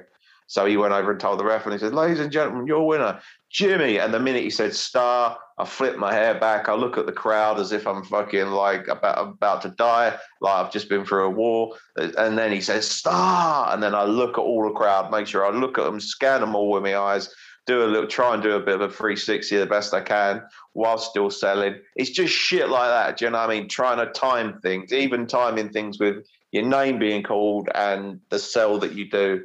And um, yeah, it was. Uh, I was I was quite I was proud of the match. Matt liked it. It was the perfect match at the perfect point.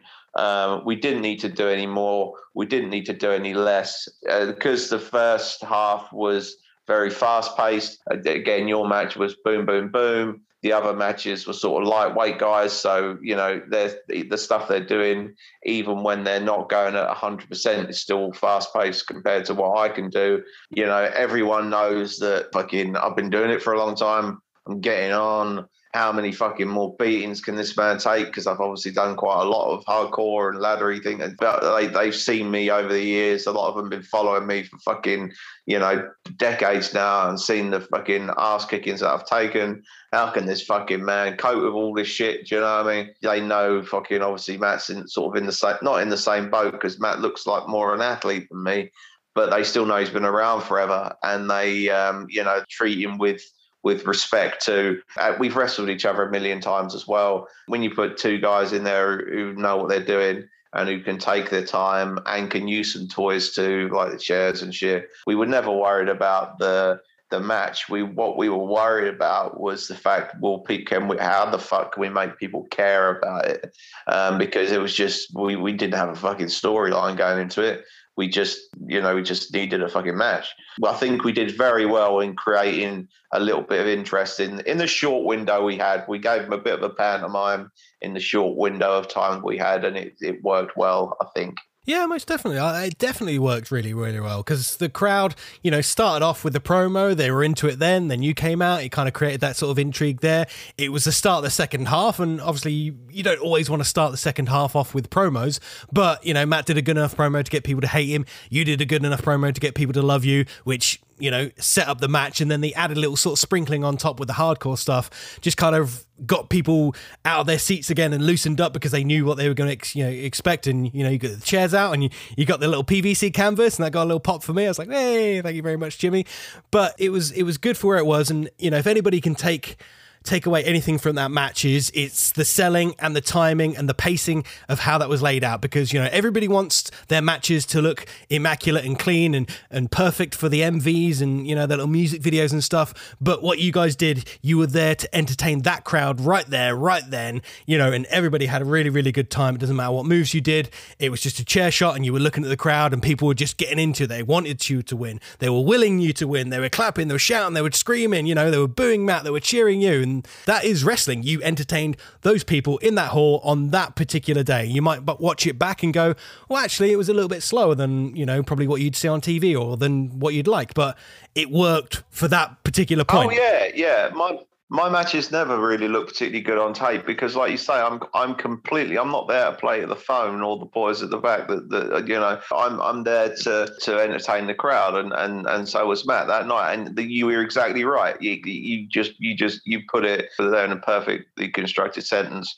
Um, we went out there to fucking really try and g up the crowd. You know, for the start of the second half, have a totally different match, so we could take our time we could fucking I could get my sympathy, Matt could get his heat. Even at, even at the end, like I didn't even really have a have a comeback apart from the, the finish. But if you think about it, psychology wise, if I've been beaten to death with all these tools and taken a suplex on the ladder and all this sort of shit, I'm not going to come back with a flurry of clotheslines and fucking blah, blah, blah. People can see the fact that my back's fucking bleeding and bruised and shit like that. And he's really leathering me with these fucking chairs. And I'm almost looking like I'm crying, trying, like you say, trying to pull myself up on the ropes, the gestures that that you do to try and get the crowd going and literally looking at them saying, help me. Do you know what I mean? I need you. Do you know what I mean? Shit like that it works because it makes it more personal. If I can look at someone in the eye, a couple of people in the eye, and say, "Please help me,"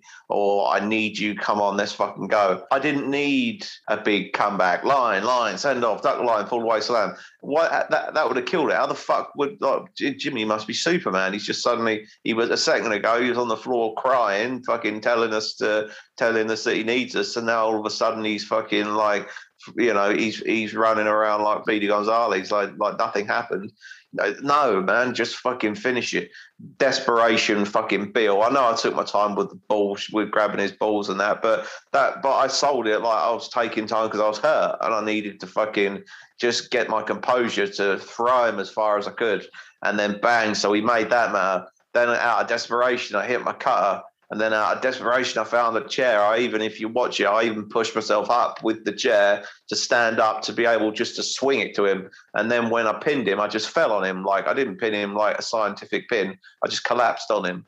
You know, fucking one, two, three. So it's almost like a bit of luck that I won, if that makes sense. Because, you know, I hit him, but I could have fell anywhere. Luckily, I fell on top of him.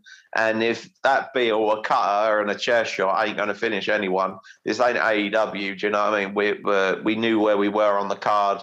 We fucking knew that there were going to be lo- loads of falsies later.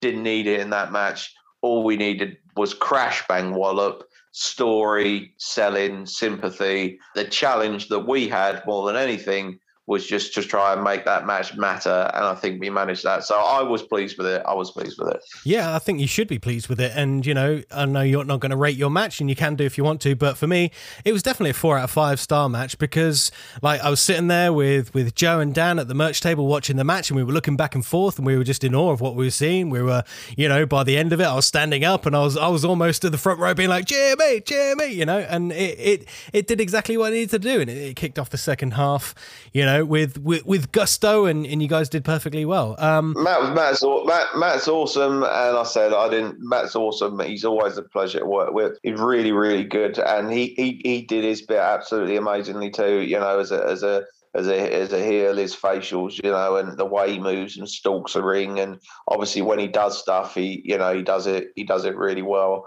And yeah, I didn't do too bad for a foul cunt. You know what I mean? And you know, you just you just know what you I just you just get to the point where you know what you're doing and and and that's that really. And you just milk everything you can. And that's what we did. Exactly. So match number five on this show was a sort of speciality match two on one handicap match. We had the team of Rashwood and Nathan Shaw versus the up and coming Brett Semtex.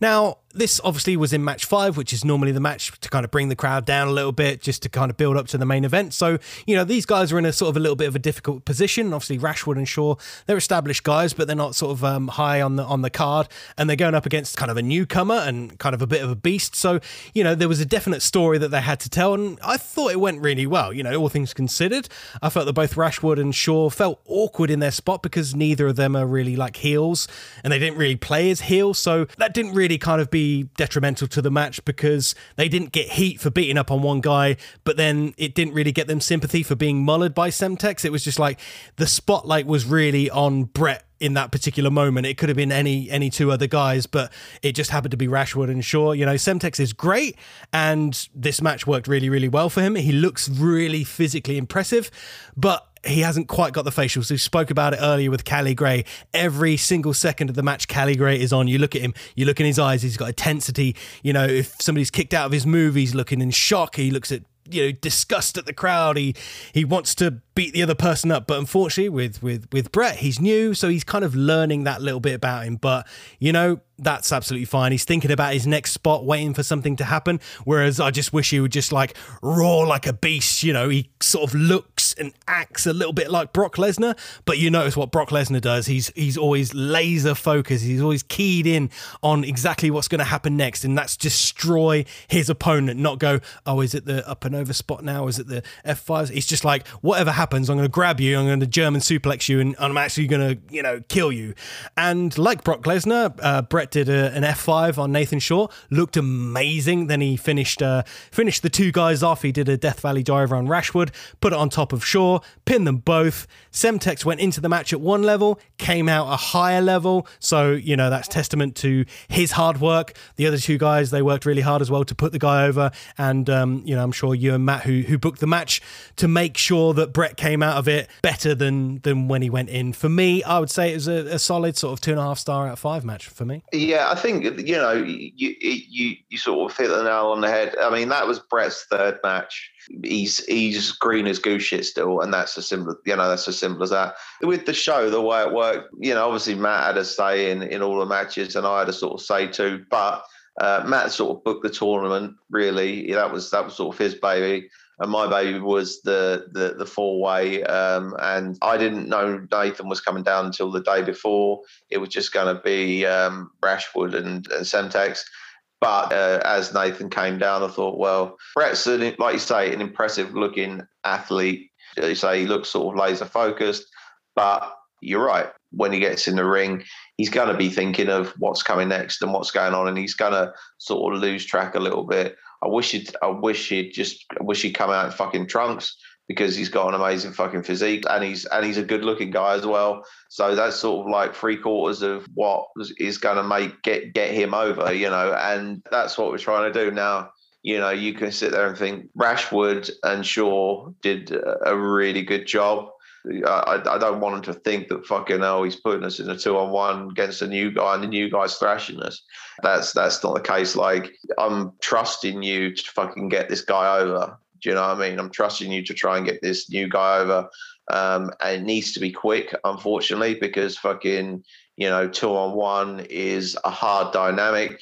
Um, if it goes on for too long, then fucking, you know, you'd beat him. It's psychology wise, in a real life, if you've got two guys who are fighting you and you're lucky enough to fucking get on top for a couple of, for, for a minute and pop a couple of them and run away, then that's the only way you're going to win that fight. If you fucking hang around, eventually they're gonna they're gonna swamp swamp you. So that's the psychology. It needs to be quick, and also the fact that you're right. We're trying to get Brett. Brett's obviously got a limited sort of uh, move set at the moment. Yeah, the psychology is, is isn't quite there. You you know just by looking at him that eventually he's going to be one of our biggest stars once he if he sticks with it um, he's picking things up. He's coming to training. He's training really hard. I don't know what the other guys are doing for their training. I know that George comes to see me a bit and, and uh, goes to uh, train with WAW for a bit. I don't know what Nathan's doing. I can't really put him in a spot where um, where there's going to be any major major storylines. I need to sort of. Uh, I, don't. I don't want them to make it feel like a punishment that they're putting over this dude. I'm trusting them to put over this dude. Do you know what I mean? Like this guy needs to like you need to fucking sell for this guy this guy is going to be our fucking monster. At some point he's going to beat the shit out of me too. He's going to beat the shit out of everyone and, and every promotion needs a fucking needs a monster. He can be our monster for a little while do you know what i mean? Until he, until he learns and, and can put together uh, a full solid cohesive fucking match um, where he can work where he can work properly then at the moment he they the matches are going to have to be quick. And if he's like you're saying, if the moves that he, he's doing are looking solid and they're getting pops and the guys are selling for him well and getting him over, and if he come out if he come out another level, um, then that's good. And to be honest with you, um, I said to Higgsy, who, who did come, uh, no, who did, he didn't come to training. I said no. I said to Brett uh, on Wednesday on Wednesday's training session. I said, you know, okay, so like for example, I, I looked at their match. I said, right, for example, your match. Okay, you we can get a story out of any of our matches. Like we can carry them on if we need to. So I said, like for example, your match, and I pointed to Brett. You had a two-on-one match. You beat Rashwood and fucking Higgsy. Okay, Rashwood wants to start, which he does. Jim wants to start a bit of a stable. So I say, right. So if you wanted to start a bit of a stable, this is just an idea that I'm coming off. I just booked it on the spot. So it's something that I'm probably I'm not going to do probably, um, or is something that that if we do do it will be done differently because I'm now about to reveal it on the podcast. But I said, right, for example, you fucking come out of the next West Lynn and you say the other week um, I wrestled over at Heacham uh, and me and my pal Nathan Shaw we got basically destroyed by a guy and I've never felt the power and the strength like that on another human being. Here's something else. I don't want to be his enemy. I want to be his friend. I want him to be my friend. I don't want him to come out now I don't want to have a word with him. You know, Brett comes out looking all fucking serious, blah, blah, blah. Fucking George says, the right, look, listen, I've been in Falling Star Wrestling for a long time. I've been kept down at the bottom of the card for as long as I can remember and I'm sick of it. And I'm sick of it. And Jimmy will do the same to you. The company will do the same to you. They'll keep you down no matter how hard you try, no matter how many matches you win, no matter how much you break your body. People have just got their favorites. And I can tell you now, Brett, you're not Jimmy's favorite. I guarantee you. Or you're not the company's favorite. They don't even have to mention my name. You're not the company's favorite. You're not a company man. So if you if we're going to stand a chance of rising up the card, we need to start taking it, taking it and building ourselves up and building ourselves and rising ourselves up the card until Falling Star Wrestling can't deny that we, George Rashwood and Brett Semtex are the two best wrestlers, blah, blah, blah, then Nathan could come out and say, I feel exactly the same as you, uh, uh, Rashwood. Brett, he's right. You know, this, you know, this is, this company here is built on, no, it's not built on uh, skill. It's built on who you know and how much you suck up to the management. And because we don't do that, we've stayed at the bottom of the card you know, and then you've got like a, a little stable there where you've got sort of Brett as the as the muscle, Rashwood could be on the stick, Nathan could be a wrestler, another wrestler, you know, maybe more technical wrestler. You've got three quite diverse guys there who can learn to work together, learn, have a bit of a stable going, call themselves something, like say Brett's a muscle, fucking six months, year down the line, they fuck over Brett or Brett gets fed up with it and just they, they just keep fucking him over. They use him, they always push him to the front, they always get him to do the dirty work, da da da da da, and then we've got another feud. Do you know what I mean? So I sort of that's pretty much what I said. I sort of booked that on the fly. So I said, I don't think that nothing can come from this, that you're just getting your ass kicked.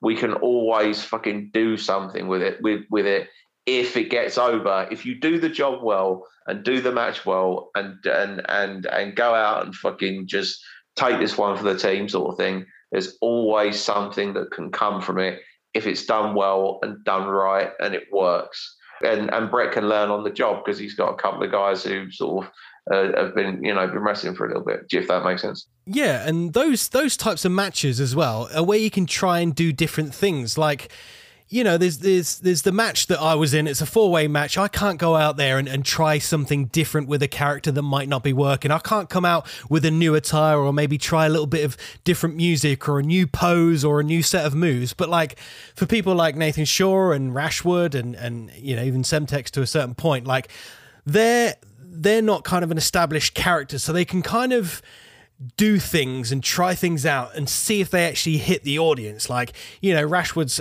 kind of a rock star character, but what about if in this match he's just like, well, maybe it's a bit of a throwaway match and I'm going to lose. I'm going to, you know, it's going to be a two on one match against the bigger guy. I need to get him over. But if I can maybe put something in there that people can kind of gleam onto, whether it's, you know, an overly dramatic pose or the way he sells or he's geeing up for a, for a super kick and he's just like, pretending to do an you know, I'm, again i'm just kind of booking on the fly here. You know he's doing some sort of like weird talking or he's like screaming like a metal guy or he's like singing a song as he's beating the guy down. Like these are the types of things that you can do. I couldn't go out and do that because people will go well what's pvc doing? He's he doesn't normally do that. That's that's not like his character but like you know, it may seem like you're in an awkward position. You're, you know, you're in a sort of quote unquote squash match. It's two on one against a guy who you're obviously seeing something in, and you're going to push eventually when he becomes sort of, you know, more trained and more thought out and has a character and establishes himself within Falling Star Wrestling. But that doesn't mean that Rashwood can't go out and just have fun. You know? but, but, but sorry to interrupt and carry on, you know, carry on train of thought in a second. But who couldn't look at Brett and see something? Do you know what I mean? Like, yeah, yeah. He, he, I mean, if you um, ran your own company and someone like him walked through the door with his skill set, uh, bearing in mind the sort of limited amount that he's done with how, how quick he picks things up and blah blah blah. You, you, I mean, you got to look at him and think, fuck, you know, we got something good here. Do you know what I mean? Please hang around, sort of thing. May, maybe sometimes guys do get hot shot on their looks a little bit, and it is a bit unfair. And Nathan and Higgsy could have just bottom lipped it and like been off for fuck's sake and gone out there and half-assed it, but they didn't. They went out there and they did their fucking job. The match didn't do a great deal for either of them, to be honest with you, but it brought Semtex up to a to to a level where you know next time the crowd see him, they're probably going to cheer, you know, and, and they're going to realise who he is. We need to establish him. Some sometimes people just need to take one for the team. You know, I lost a, Tyler ex guy who's who started to come back to training when he was about fucking thirteen. I've lost a fucking uh, Bryn. Do you know what I mean? I fucking lost. I've lost everyone. Losing doesn't fucking matter. It's how you do it and where where you go from from from there. And even that match. That's that's why this show was so fucking good, in my opinion. Every single match on that card you could go somewhere with it. Aside from maybe the, the, the couple of tournament matches, do you know what I mean? You could even go somewhere with them, but the crescendo led to the end of the show. That's why the, the show worked because there was a story within the show. But like you could still um like unpick the matches um, you know, and take take that match and get a get a story out of it. Like I just said, I, and anyway, but but but you know, it did a job. It was match number five. It needed to be quick. It needed to bring Brett up, bring the crowd down a touch. Even though it didn't actually, the crowd really seemed to eat it up. They seemed to enjoy it. Higgsy and Shaw took one for the team with the idea of obviously sort of something happening in the future. We've all done it, including me, millions of times. We've all fucking done it. You take uh, you you you go out there. You've got a job to do. If your job is to put someone over in two minutes, which I've done a hundred and fucking uh, uh, fifty thousand times, um, you know, especially when I first started, and as time's gone on, if I that's what I need to do, that's what I fucking need to do, and I will do it, and I will do it to the best of my ability, and that's what those guys did. They did what they needed to do to the best of their ability, and Brett came out looking like a monster, which is what I wanted. So yeah, um, I I didn't see the match because obviously I was just coming back from my match, and uh, I was a little bit fucking uh, limpy and put and, and I needed to get ready to to cut the promo for the main event, which. Uh, yeah, which we can move on to now, I suppose. Yeah, exactly. Match number six, the main event of the evening, was the tournament final uh, for the Limitless Championship, which pit our earlier contestants, Callie Gray versus Jack Landers. Obviously, first uh, person to get the pinfall wins the new Falling Star Wrestling Limitless Championship. Now, for me, I think this definitely has to go down as one of the candidates for match of the year. Granted, we've only run three shows this year, but boy, this was a bloody barnstorm. I, I, think it's one of the best matches in Falling Star uh, wrestling history. I, I think yeah. it's, I think, yeah, it's definitely in within the top ten easily. And again, bearing in mind some of the matches we fucking had, the last chance saloon like match where I bled everywhere. Uh, your match, the ladder match, you know, if you think some of the matches that you've been in, we've had Johnny Storm and Jody Fleisch, we fucking had you know, we've had some amazing matches in Falling Star Wrestling. We've had, you know, the uh, NLP versus fucking fucking the unnatural disasters and in a hardcore match where fucking you know uh, Paul fell off the top rope of the table. We've had your freeway with CW and and and Furio and yeah, in terms of what modern wrestling is nowadays, the way wrestling sort of looks on TV sometimes. I thought that it was it was amazing. It was, I think it's one of the best matches in Falling Star wrestling history. Yeah. Definitely. It surprisingly started off quite slow. I expected those guys to go in with a bit of gusto, run a lot of, you know, rope spots, do some sort of high flying action, but it actually worked out well for the match because it paced itself so well. They started so smart and they didn't really overdo themselves, you know, kind of playing on the psychology. They've they've had matches beforehand. You know, Jack had his technical masterpiece with Tommy Lawrence. Callie just got through with the skin of his teeth against Sassy Bear. So, you know, they're not going to be on top form. They're not going to be going at 100 miles an hour, but, you know, that's sort of uh, slow start didn't really ruin the momentum because they built and they built and they built and they built to a, a, a massive crescendo at the end. And uh, you know, Callie was on top form. I mentioned it in the in the review of his match against Sassy. I didn't get to see Jack's match, and this is the first match I've seen uh, Jack being, you know, Jack Landers, and he was magnificent. He was so good. His facial, we talked about Callie's facials earlier, but Jack's facials on the selling was just superb. And obviously, you can't take away from Jack's absolutely spectacular moves that were pulled off. Standing corkscrew moonsault, Asai moonsault to the outside, absolutely insane. And then obviously the finish after the, the dusty finish, he did a massive Phoenix splash. It was amazing. I, I, I sat down I thought, you know, this, this could be a really good match. I've seen Jack and Callie work together before. They're really good. They gel really well. Their characters sort of bounce off of each other. And I was watching it as a peer, as a wrestler, as a friend of those guys. But by the end of it, I was just, I was watching it as a fan. I was on my feet. I was clapping. I was cheering. I was, it was just a pleasure to witness and be there as a fan. And we talked about it earlier. I love the callback with what Callie did with the low blow after stopping himself running into the referee. This worked in this match because they did it earlier and it worked because Jack sold his well, I was going to say his ass off, but he sold his, you know, his nether regions his, off, his and it off, was, yeah. ju- it was, yeah, it was just good. And then obviously Callie hits the straight jacket DDT one, two, three. Jimmy Star pops up and says, "No, no, no, it cannot happen like this." The ref didn't see the cheat. I saw the cheat. I have the authority to restart the match. Obviously, and if the match had have ended with no, Callie no, as the no, new Falling Star Wrestling champion, if I, if I, uh, this is again a subtle nuance if I'd have said that, I, I, you know, Jimmy Star can fucking just do what he wants. Like I didn't, I, I couldn't say it like that. I said, I ref, you didn't see it.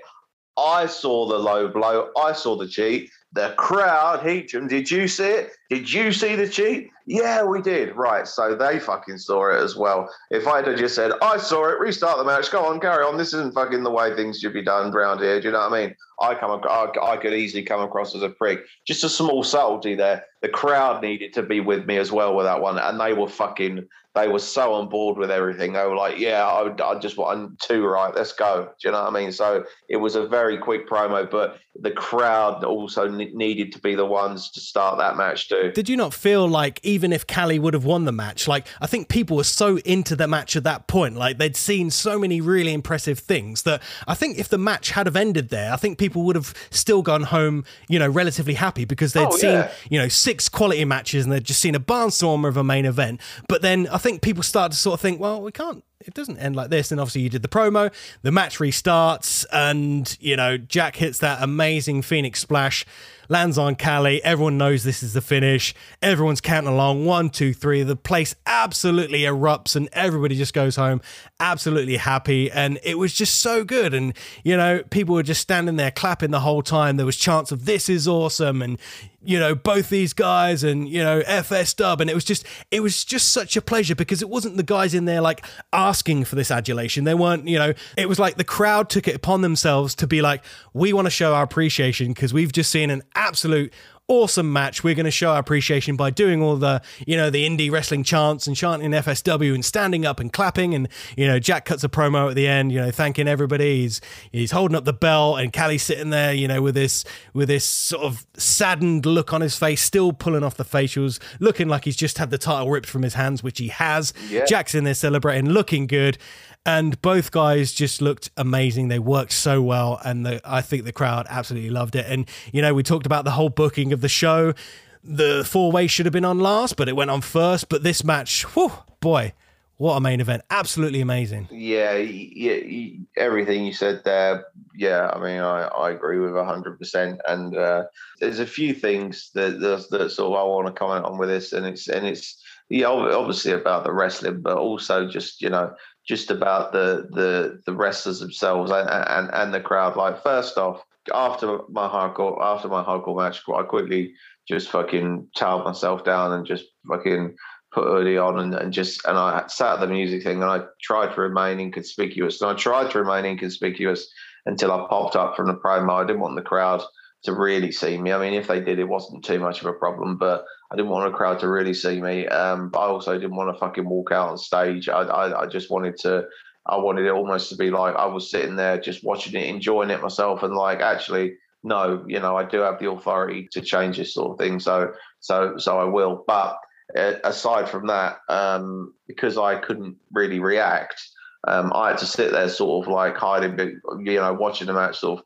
hiding behind the fucking like the the, the speakers and the monitor with uh, you know uh, with, with with the guys doing the music and just you know just fucking trying to with a mic in my hand because I you know getting ready for, for for whenever the my cue was to to restart the match.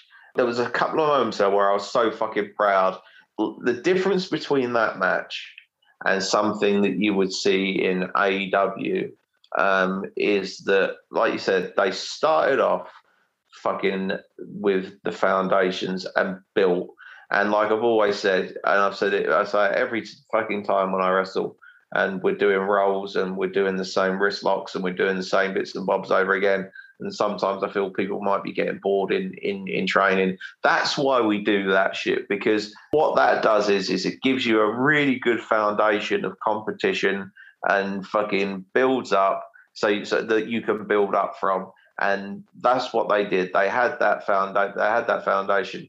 Jack and Callie, um, you know, in their history in Falling Star if people watched it, you know, they, they don't hate each other, hate each other. Like Callie's not a very nice fucking person, and Jack's a fucking awesome person, but they don't hate each other. They have a they have a respect for each other. So there's no reason for a hot start. There doesn't need to be, and then going into the spots and stuff they needed to build this one. And I did say that I, I think I said to them, you know, start off slow, build it. But but I said by the end of it, bust out. Like this is the main event for the belt. There's no reason you can't bust out. And bust out they did. But I was really proud of the the way they laid it out because it just showed me uh, uh, with Jack as well. And I know Callie was obviously hugely involved with it too. But I'm just glad that that Jack didn't forget about the fucking psychology. The mat that match, the reason why I prefer it over watching like an AEW type match is they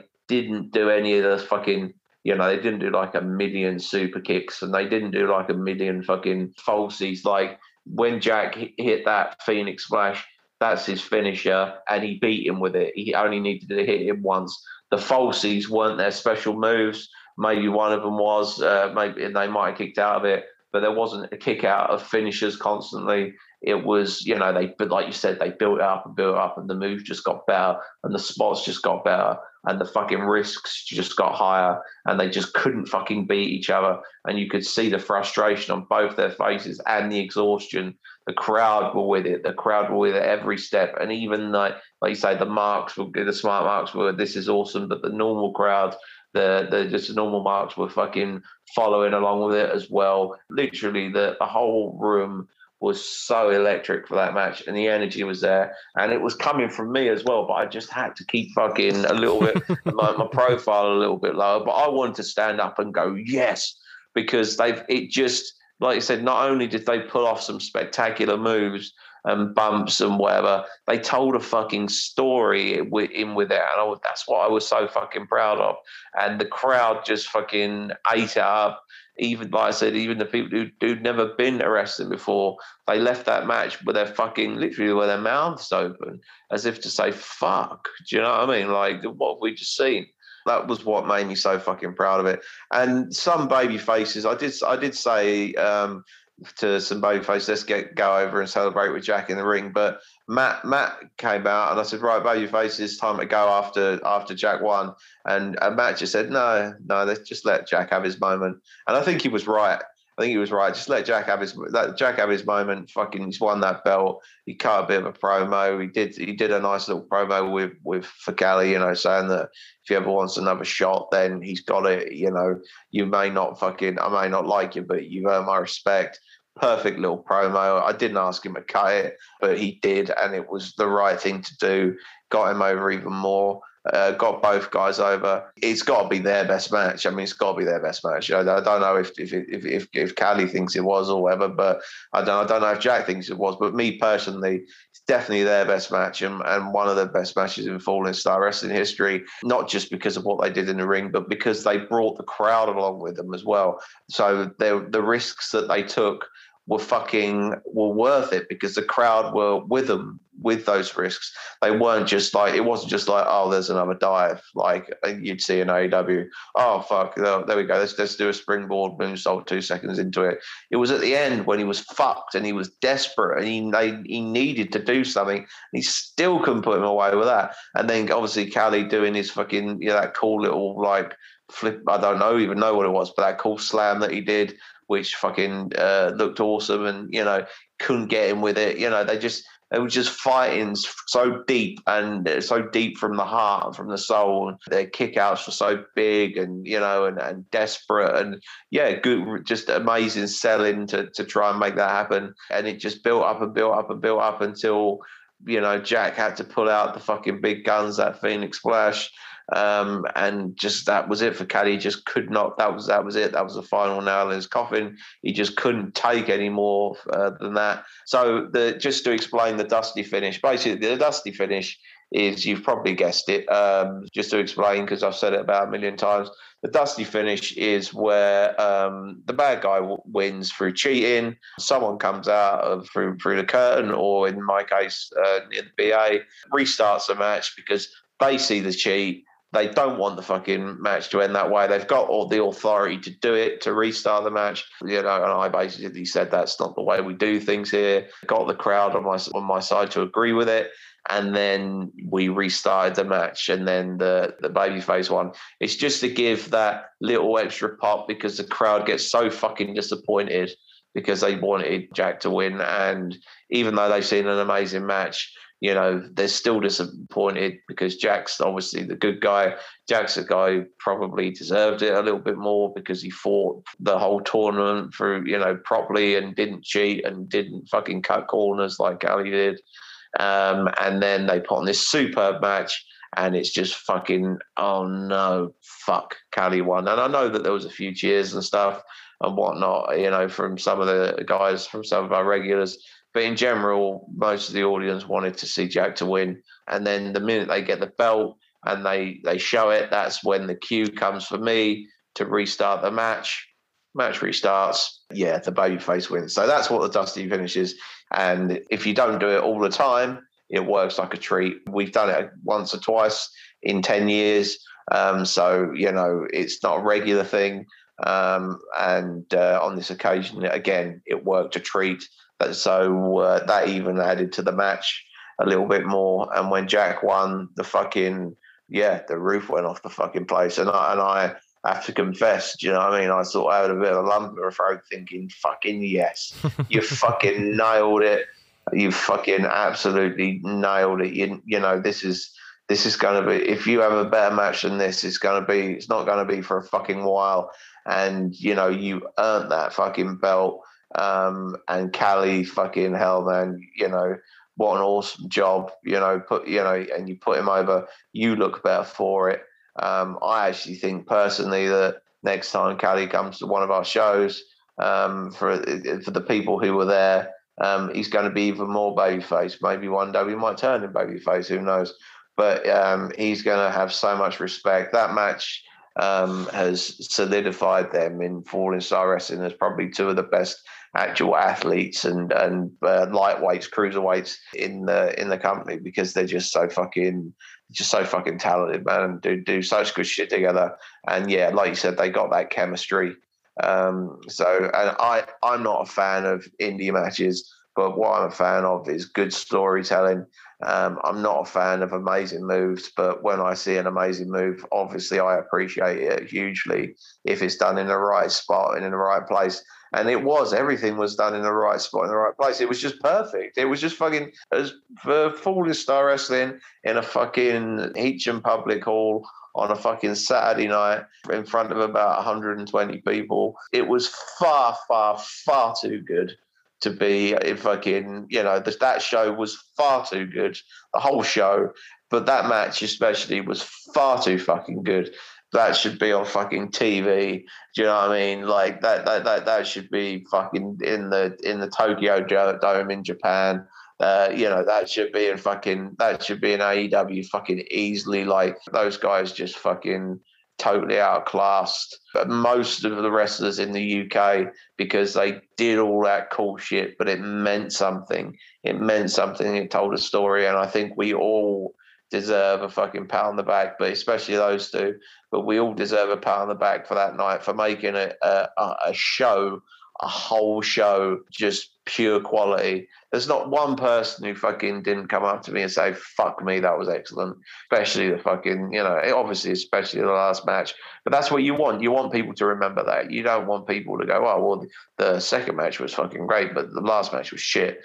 Do you know what I mean? Like, you, you want people to say, fucking hell, all the matches were great, you know, and last match, Jesus Christ and that's what the general consensus was from people who who I spoke to. Do you know what I mean? Like, fucking hell, brilliant show, guys. Like, all the matches were awesome. That but that last match, Jesus Christ, and that's that's that's what you want from all shows because the main event should be the Jesus Christ match. Yeah, do you know? Do you know what's quite funny as well? So, um, yeah, after, after the match finished, I was like, right, I need to go backstage. I need to speak to these guys. I need to tell them that what they did in there and what I just witnessed was spectacular. So I went in there, kind of gave gave Jack and Callie, you know, a handshake and said that was amazing. Then I was just sitting there for a little while and I was uh, like talking to them about it, and they were like, oh yeah, but like there was that one bit where like I almost slipped off you, you whipping me in the ropes, and and then I overshot the Phoenix Splash a little bit. And I was like, dude, like it wouldn't have mattered what you did in the entire match. You were just there and you had the crowd and you worked the match. Like it, it didn't matter if like any move just looked a little bit like wafty or whatever. It's just like the emotion was there and you guys put everything in the right place. You put all the jigsaw pieces in the correct place. So it made this perfect picture. And it doesn't matter if one was just slightly, slightly ajar because people aren't even going to remember that. You might remember it and go, oh, yeah, I nearly slipped, your, your arm nearly slipped off when I went to whip you. But like people are going to go, what? There was, there was an Irish whip it. All I remember was just like awesome action, great storytelling, good heel work, great babyface work, good selling spectacular moves and just a really, really, really good, just very entertaining match. Like they're not going to remember those small little bits, but I know as wrestlers, we we we, we tend to go in and kind of look at the the, the minute details and be like, oh, uh, my foot was two mil out of place there. It's like, nah don't even worry about it. Like, you got the reaction you deserved. Everybody on their feet, everybody saying match of the year, everyone saying this is awesome, everyone cheering Jack's name, everyone just so excited and so happy to have witnessed that match. Yeah, ah, mate, I don't want to keep gushing about it, so I'm just going to say Jack Landers versus Callie Gray at Heacham, five out of five stars. It was brilliant. Yeah, it was, it, it, it, yeah, five stars. Yeah, yeah, for for, for uh, not not just not just Falling Star Wrestling quality, like fucking any show quality. Brilliant. I mean, that was a, that was one of the best matches I've ever seen live. Do you know what I mean? And I'm a fucking wrestler and I'm a promoter, and I know that people are probably going to say fucking, well, you know, of course Jimmy's going to say that, but honestly, hand on heart, if it was crap, I'd say. Do you know what I mean? And and this what what this podcast is about. And I know a lot of the wrestlers look at it. That's something I didn't like in it, or if it was shy, or there was something wrong. I would point it out. But no, um, it was a five out of five star match for for actions, for psychology, um, for the crowd reaction, and yeah, just just for the finish and just just just for everything. And I'll tell you something about that Phoenix Splash. I, you know, whether he overshot it or not, my old man, my dad, who's not a wrestling fan, he hates fucking um, uh, watching me do it because he don't worries about me getting hurt. But he's been to enough shows because I've been doing it for so long. Especially when I was when I when I was younger. He's obviously he's getting a bit older now, so he doesn't come to many. But he used to come to quite a few years and years back um, you know, and he would always fucking, you know, be honest, you know, oh, that match was good, but that that that, that fucking guy, are you good? Do you know what I mean? What the fuck's he doing on the show? Like, like my dad would give his sort of casual opinion. Do you know what I mean? Which was always important to me because you know it would, and he, even even if I did bad, there's times when he said, "Oh, that weren't your best." Do you know what I mean? You know, that fucking I've seen you do better. He said at the end of that show, he said, "Fucking hell!" He like you know, he said that was that was amazing. He said that was fucking amazing. The whole thing, the whole night, not just the last match, the whole night. And then uh, on the way back, he said, um, he said at the end that flip that fucking boy did. He said he landed right on that fucking. He said he landed right on that fucking guy. I bet he, he, he hurt him, didn't he? And I went, I don't think so. I think it was. I went backstage. They seemed all right. And then when I, I came back to the hall, didn't I? And I think I asked one of the guys. I think I asked, I might have asked Callie or I might have asked Jack. Did you did I know the the Phoenix Splash was a touch overshot, but you didn't hurt him, did you? And he was like, No, no, I didn't hurt him, but yeah, it was a little bit overshot. I was like, No, it was fucking great. Like my old man thought you you, you killed him. So do you know what I mean? It wasn't like it was overshot and it looked shit. It was overshot and it looked like he fucking killed him. So as if he didn't, then fucking brilliant. Because again, the move look the move looked real uh, and the crowd don't know how the fuck exactly you're supposed to land. As long as you land on them in some way, shape, or form, we know how we're supposed to land to try and keep them safe. But when you're doing a move like that, it's very fucking difficult to, I, suppose, I would assume, to fucking spot your landing perfectly. Um, so, you know, most of it, I should imagine a, a, a good percentage of it is luck. Um, you know, but then again, I've never, believe it or not, I've never done a Phoenix splash, so I, I, I wouldn't know. I wouldn't know how to fucking. I wouldn't know how to land it. Um, but um, but you know, I, I years ago on trampolines and stuff when I was at school, I used to do. I was I could do backflips, I could do front flips, I could do fucking back to backs and all that stuff, and and it was always about trying to spot your landing and trying to fucking uh, find where you were. And I was I, I was was quite good at trampoline, and I but I could never spot my landing. I always used to fucking do the flip, but I couldn't spot my landing. I should imagine it's the same with that move. Like you've instead you've got a human being there to try and spot your landing when you're twisting around like that. Must be fucking exceptionally hard. Even when I see uh, guys who do it regularly on TV, they very rarely land it fucking perfectly. Like the person's got to expect something uh, a little bit of a squish or whatever. It's when they totally miss it. It's the problem. But he didn't totally miss. He just overshot it a touch and fucking looks like he fucking caned him with his legs. So it was a it was a, it was a fucking great finish. It still looked great, um, even though he didn't land in exactly the right position. That's where you know that that's that that's where if you want to be hyper hyper hyper hyper critical, But fuck, why don't you just enjoy the fact that that, that, you, that you just created a piece of fucking theatre and art out there that will be remembered by the people that saw that for fucking decades. It just absolutely astounded people. So you know you've you've gone out there that night on that day on that night on that show, which was a good show anyway, and you've capped it off so beautifully with a fucking superb match.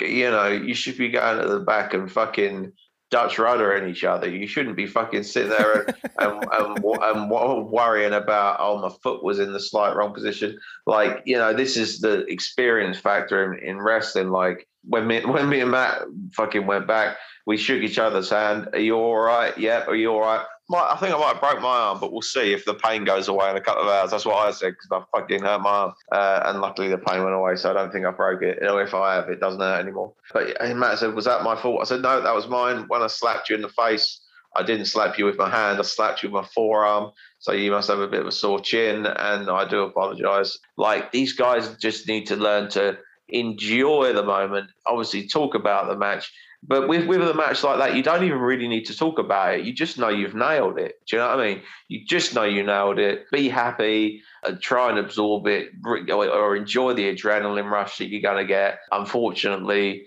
um, yeah, you're only as good as your last match, but people will remember that and that will stick in people's minds for a long time. The people that were there, hopefully, the whole show will. I just thought the whole show, every match was totally different it was quite quite lucky that Craig had to go and you guys went on first because it allowed those guys to just totally bust out and fucking blow the roof off the place, which they wouldn't have been uh, allowed to have, have done if they would have been on like fourth or fifth or something like that, you know. So they they got the opportunity. You know, the workhorses like um, like Jag who works so hard all the time. He got a chance to really, really, really shine. So did Callie. That's rare that the Limitless would go on as a main. Bit set in my ways with my booking philosophy. But that actually, know, again, I was saying the other day at training, you know, you're always learning in wrestling. 20 years in the business and I'm learning fucking 10 years as a promoter and I'm learning, you know, have my sort of set guard and the way things should go and, my, and where I think the peaks and troughs should be to fucking create a really good show. And that would include never putting a four way at the start. Something that I would I would never do if not no other way we could do it. It was booked. There was no other way we could do it. Um, and it was the fucking best card and and ebbed and flowed the way I fucking wanted it. So honestly, the best show that we've done in a long, long time, if not ever, outside of Lynnsport. Um, but even though including Lynnsport, I think that you know that was amazing. I'm really, really, really pleased and proud of everyone who took part in that show. So thank you for a the the, the crowd who turned up, and please turn up for our show um, at West Lynn on the 11th because we've got a surprise and you're going to fucking love this surprise. You, you guys want to see the fallout of what's happened, you know, what happened at, at Heacham we're building up to our show um, at Lynnsport in October. You know, we've got plenty to come up to. So keep coming, keep supporting us, keep fucking shouting, keep spreading the word of Falling Star Wrestling. Bring your mates, bring more people. And, you know, there's no fucking way in a million years you're going to get a better night out than us. Even if you don't like wrestling, you're going to fucking have a good time. I guarantee it. We appreciate the fans more than ever now with COVID sort of getting coming out of the way and you guys being allowed back in the venue. We just appreciate the fact that you spend your hard earned money to come and see see us. So we're going to do our best to put on the best show we can every time you walk through the door. We're never going to half-ass it for you. So again, thank you so much for everyone who turned up. Just continue to support us wherever we go could not have said it better myself. Thanks to all the Falling Star Wrestling faithful who continue to support us. Like Jimmy said, you're not going to want to miss the Falling Star Wrestling live show at the West Lynn Sports and Social Club on the 11th of September. We have a big surprise, and I know what it is already, and you're not going to want to miss this.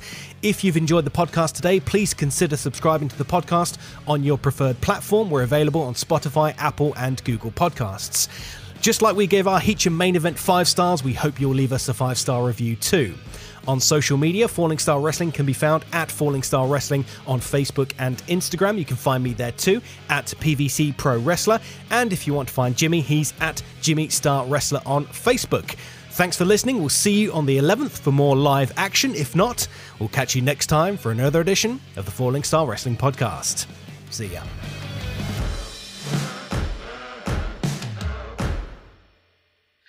Boom, in the can.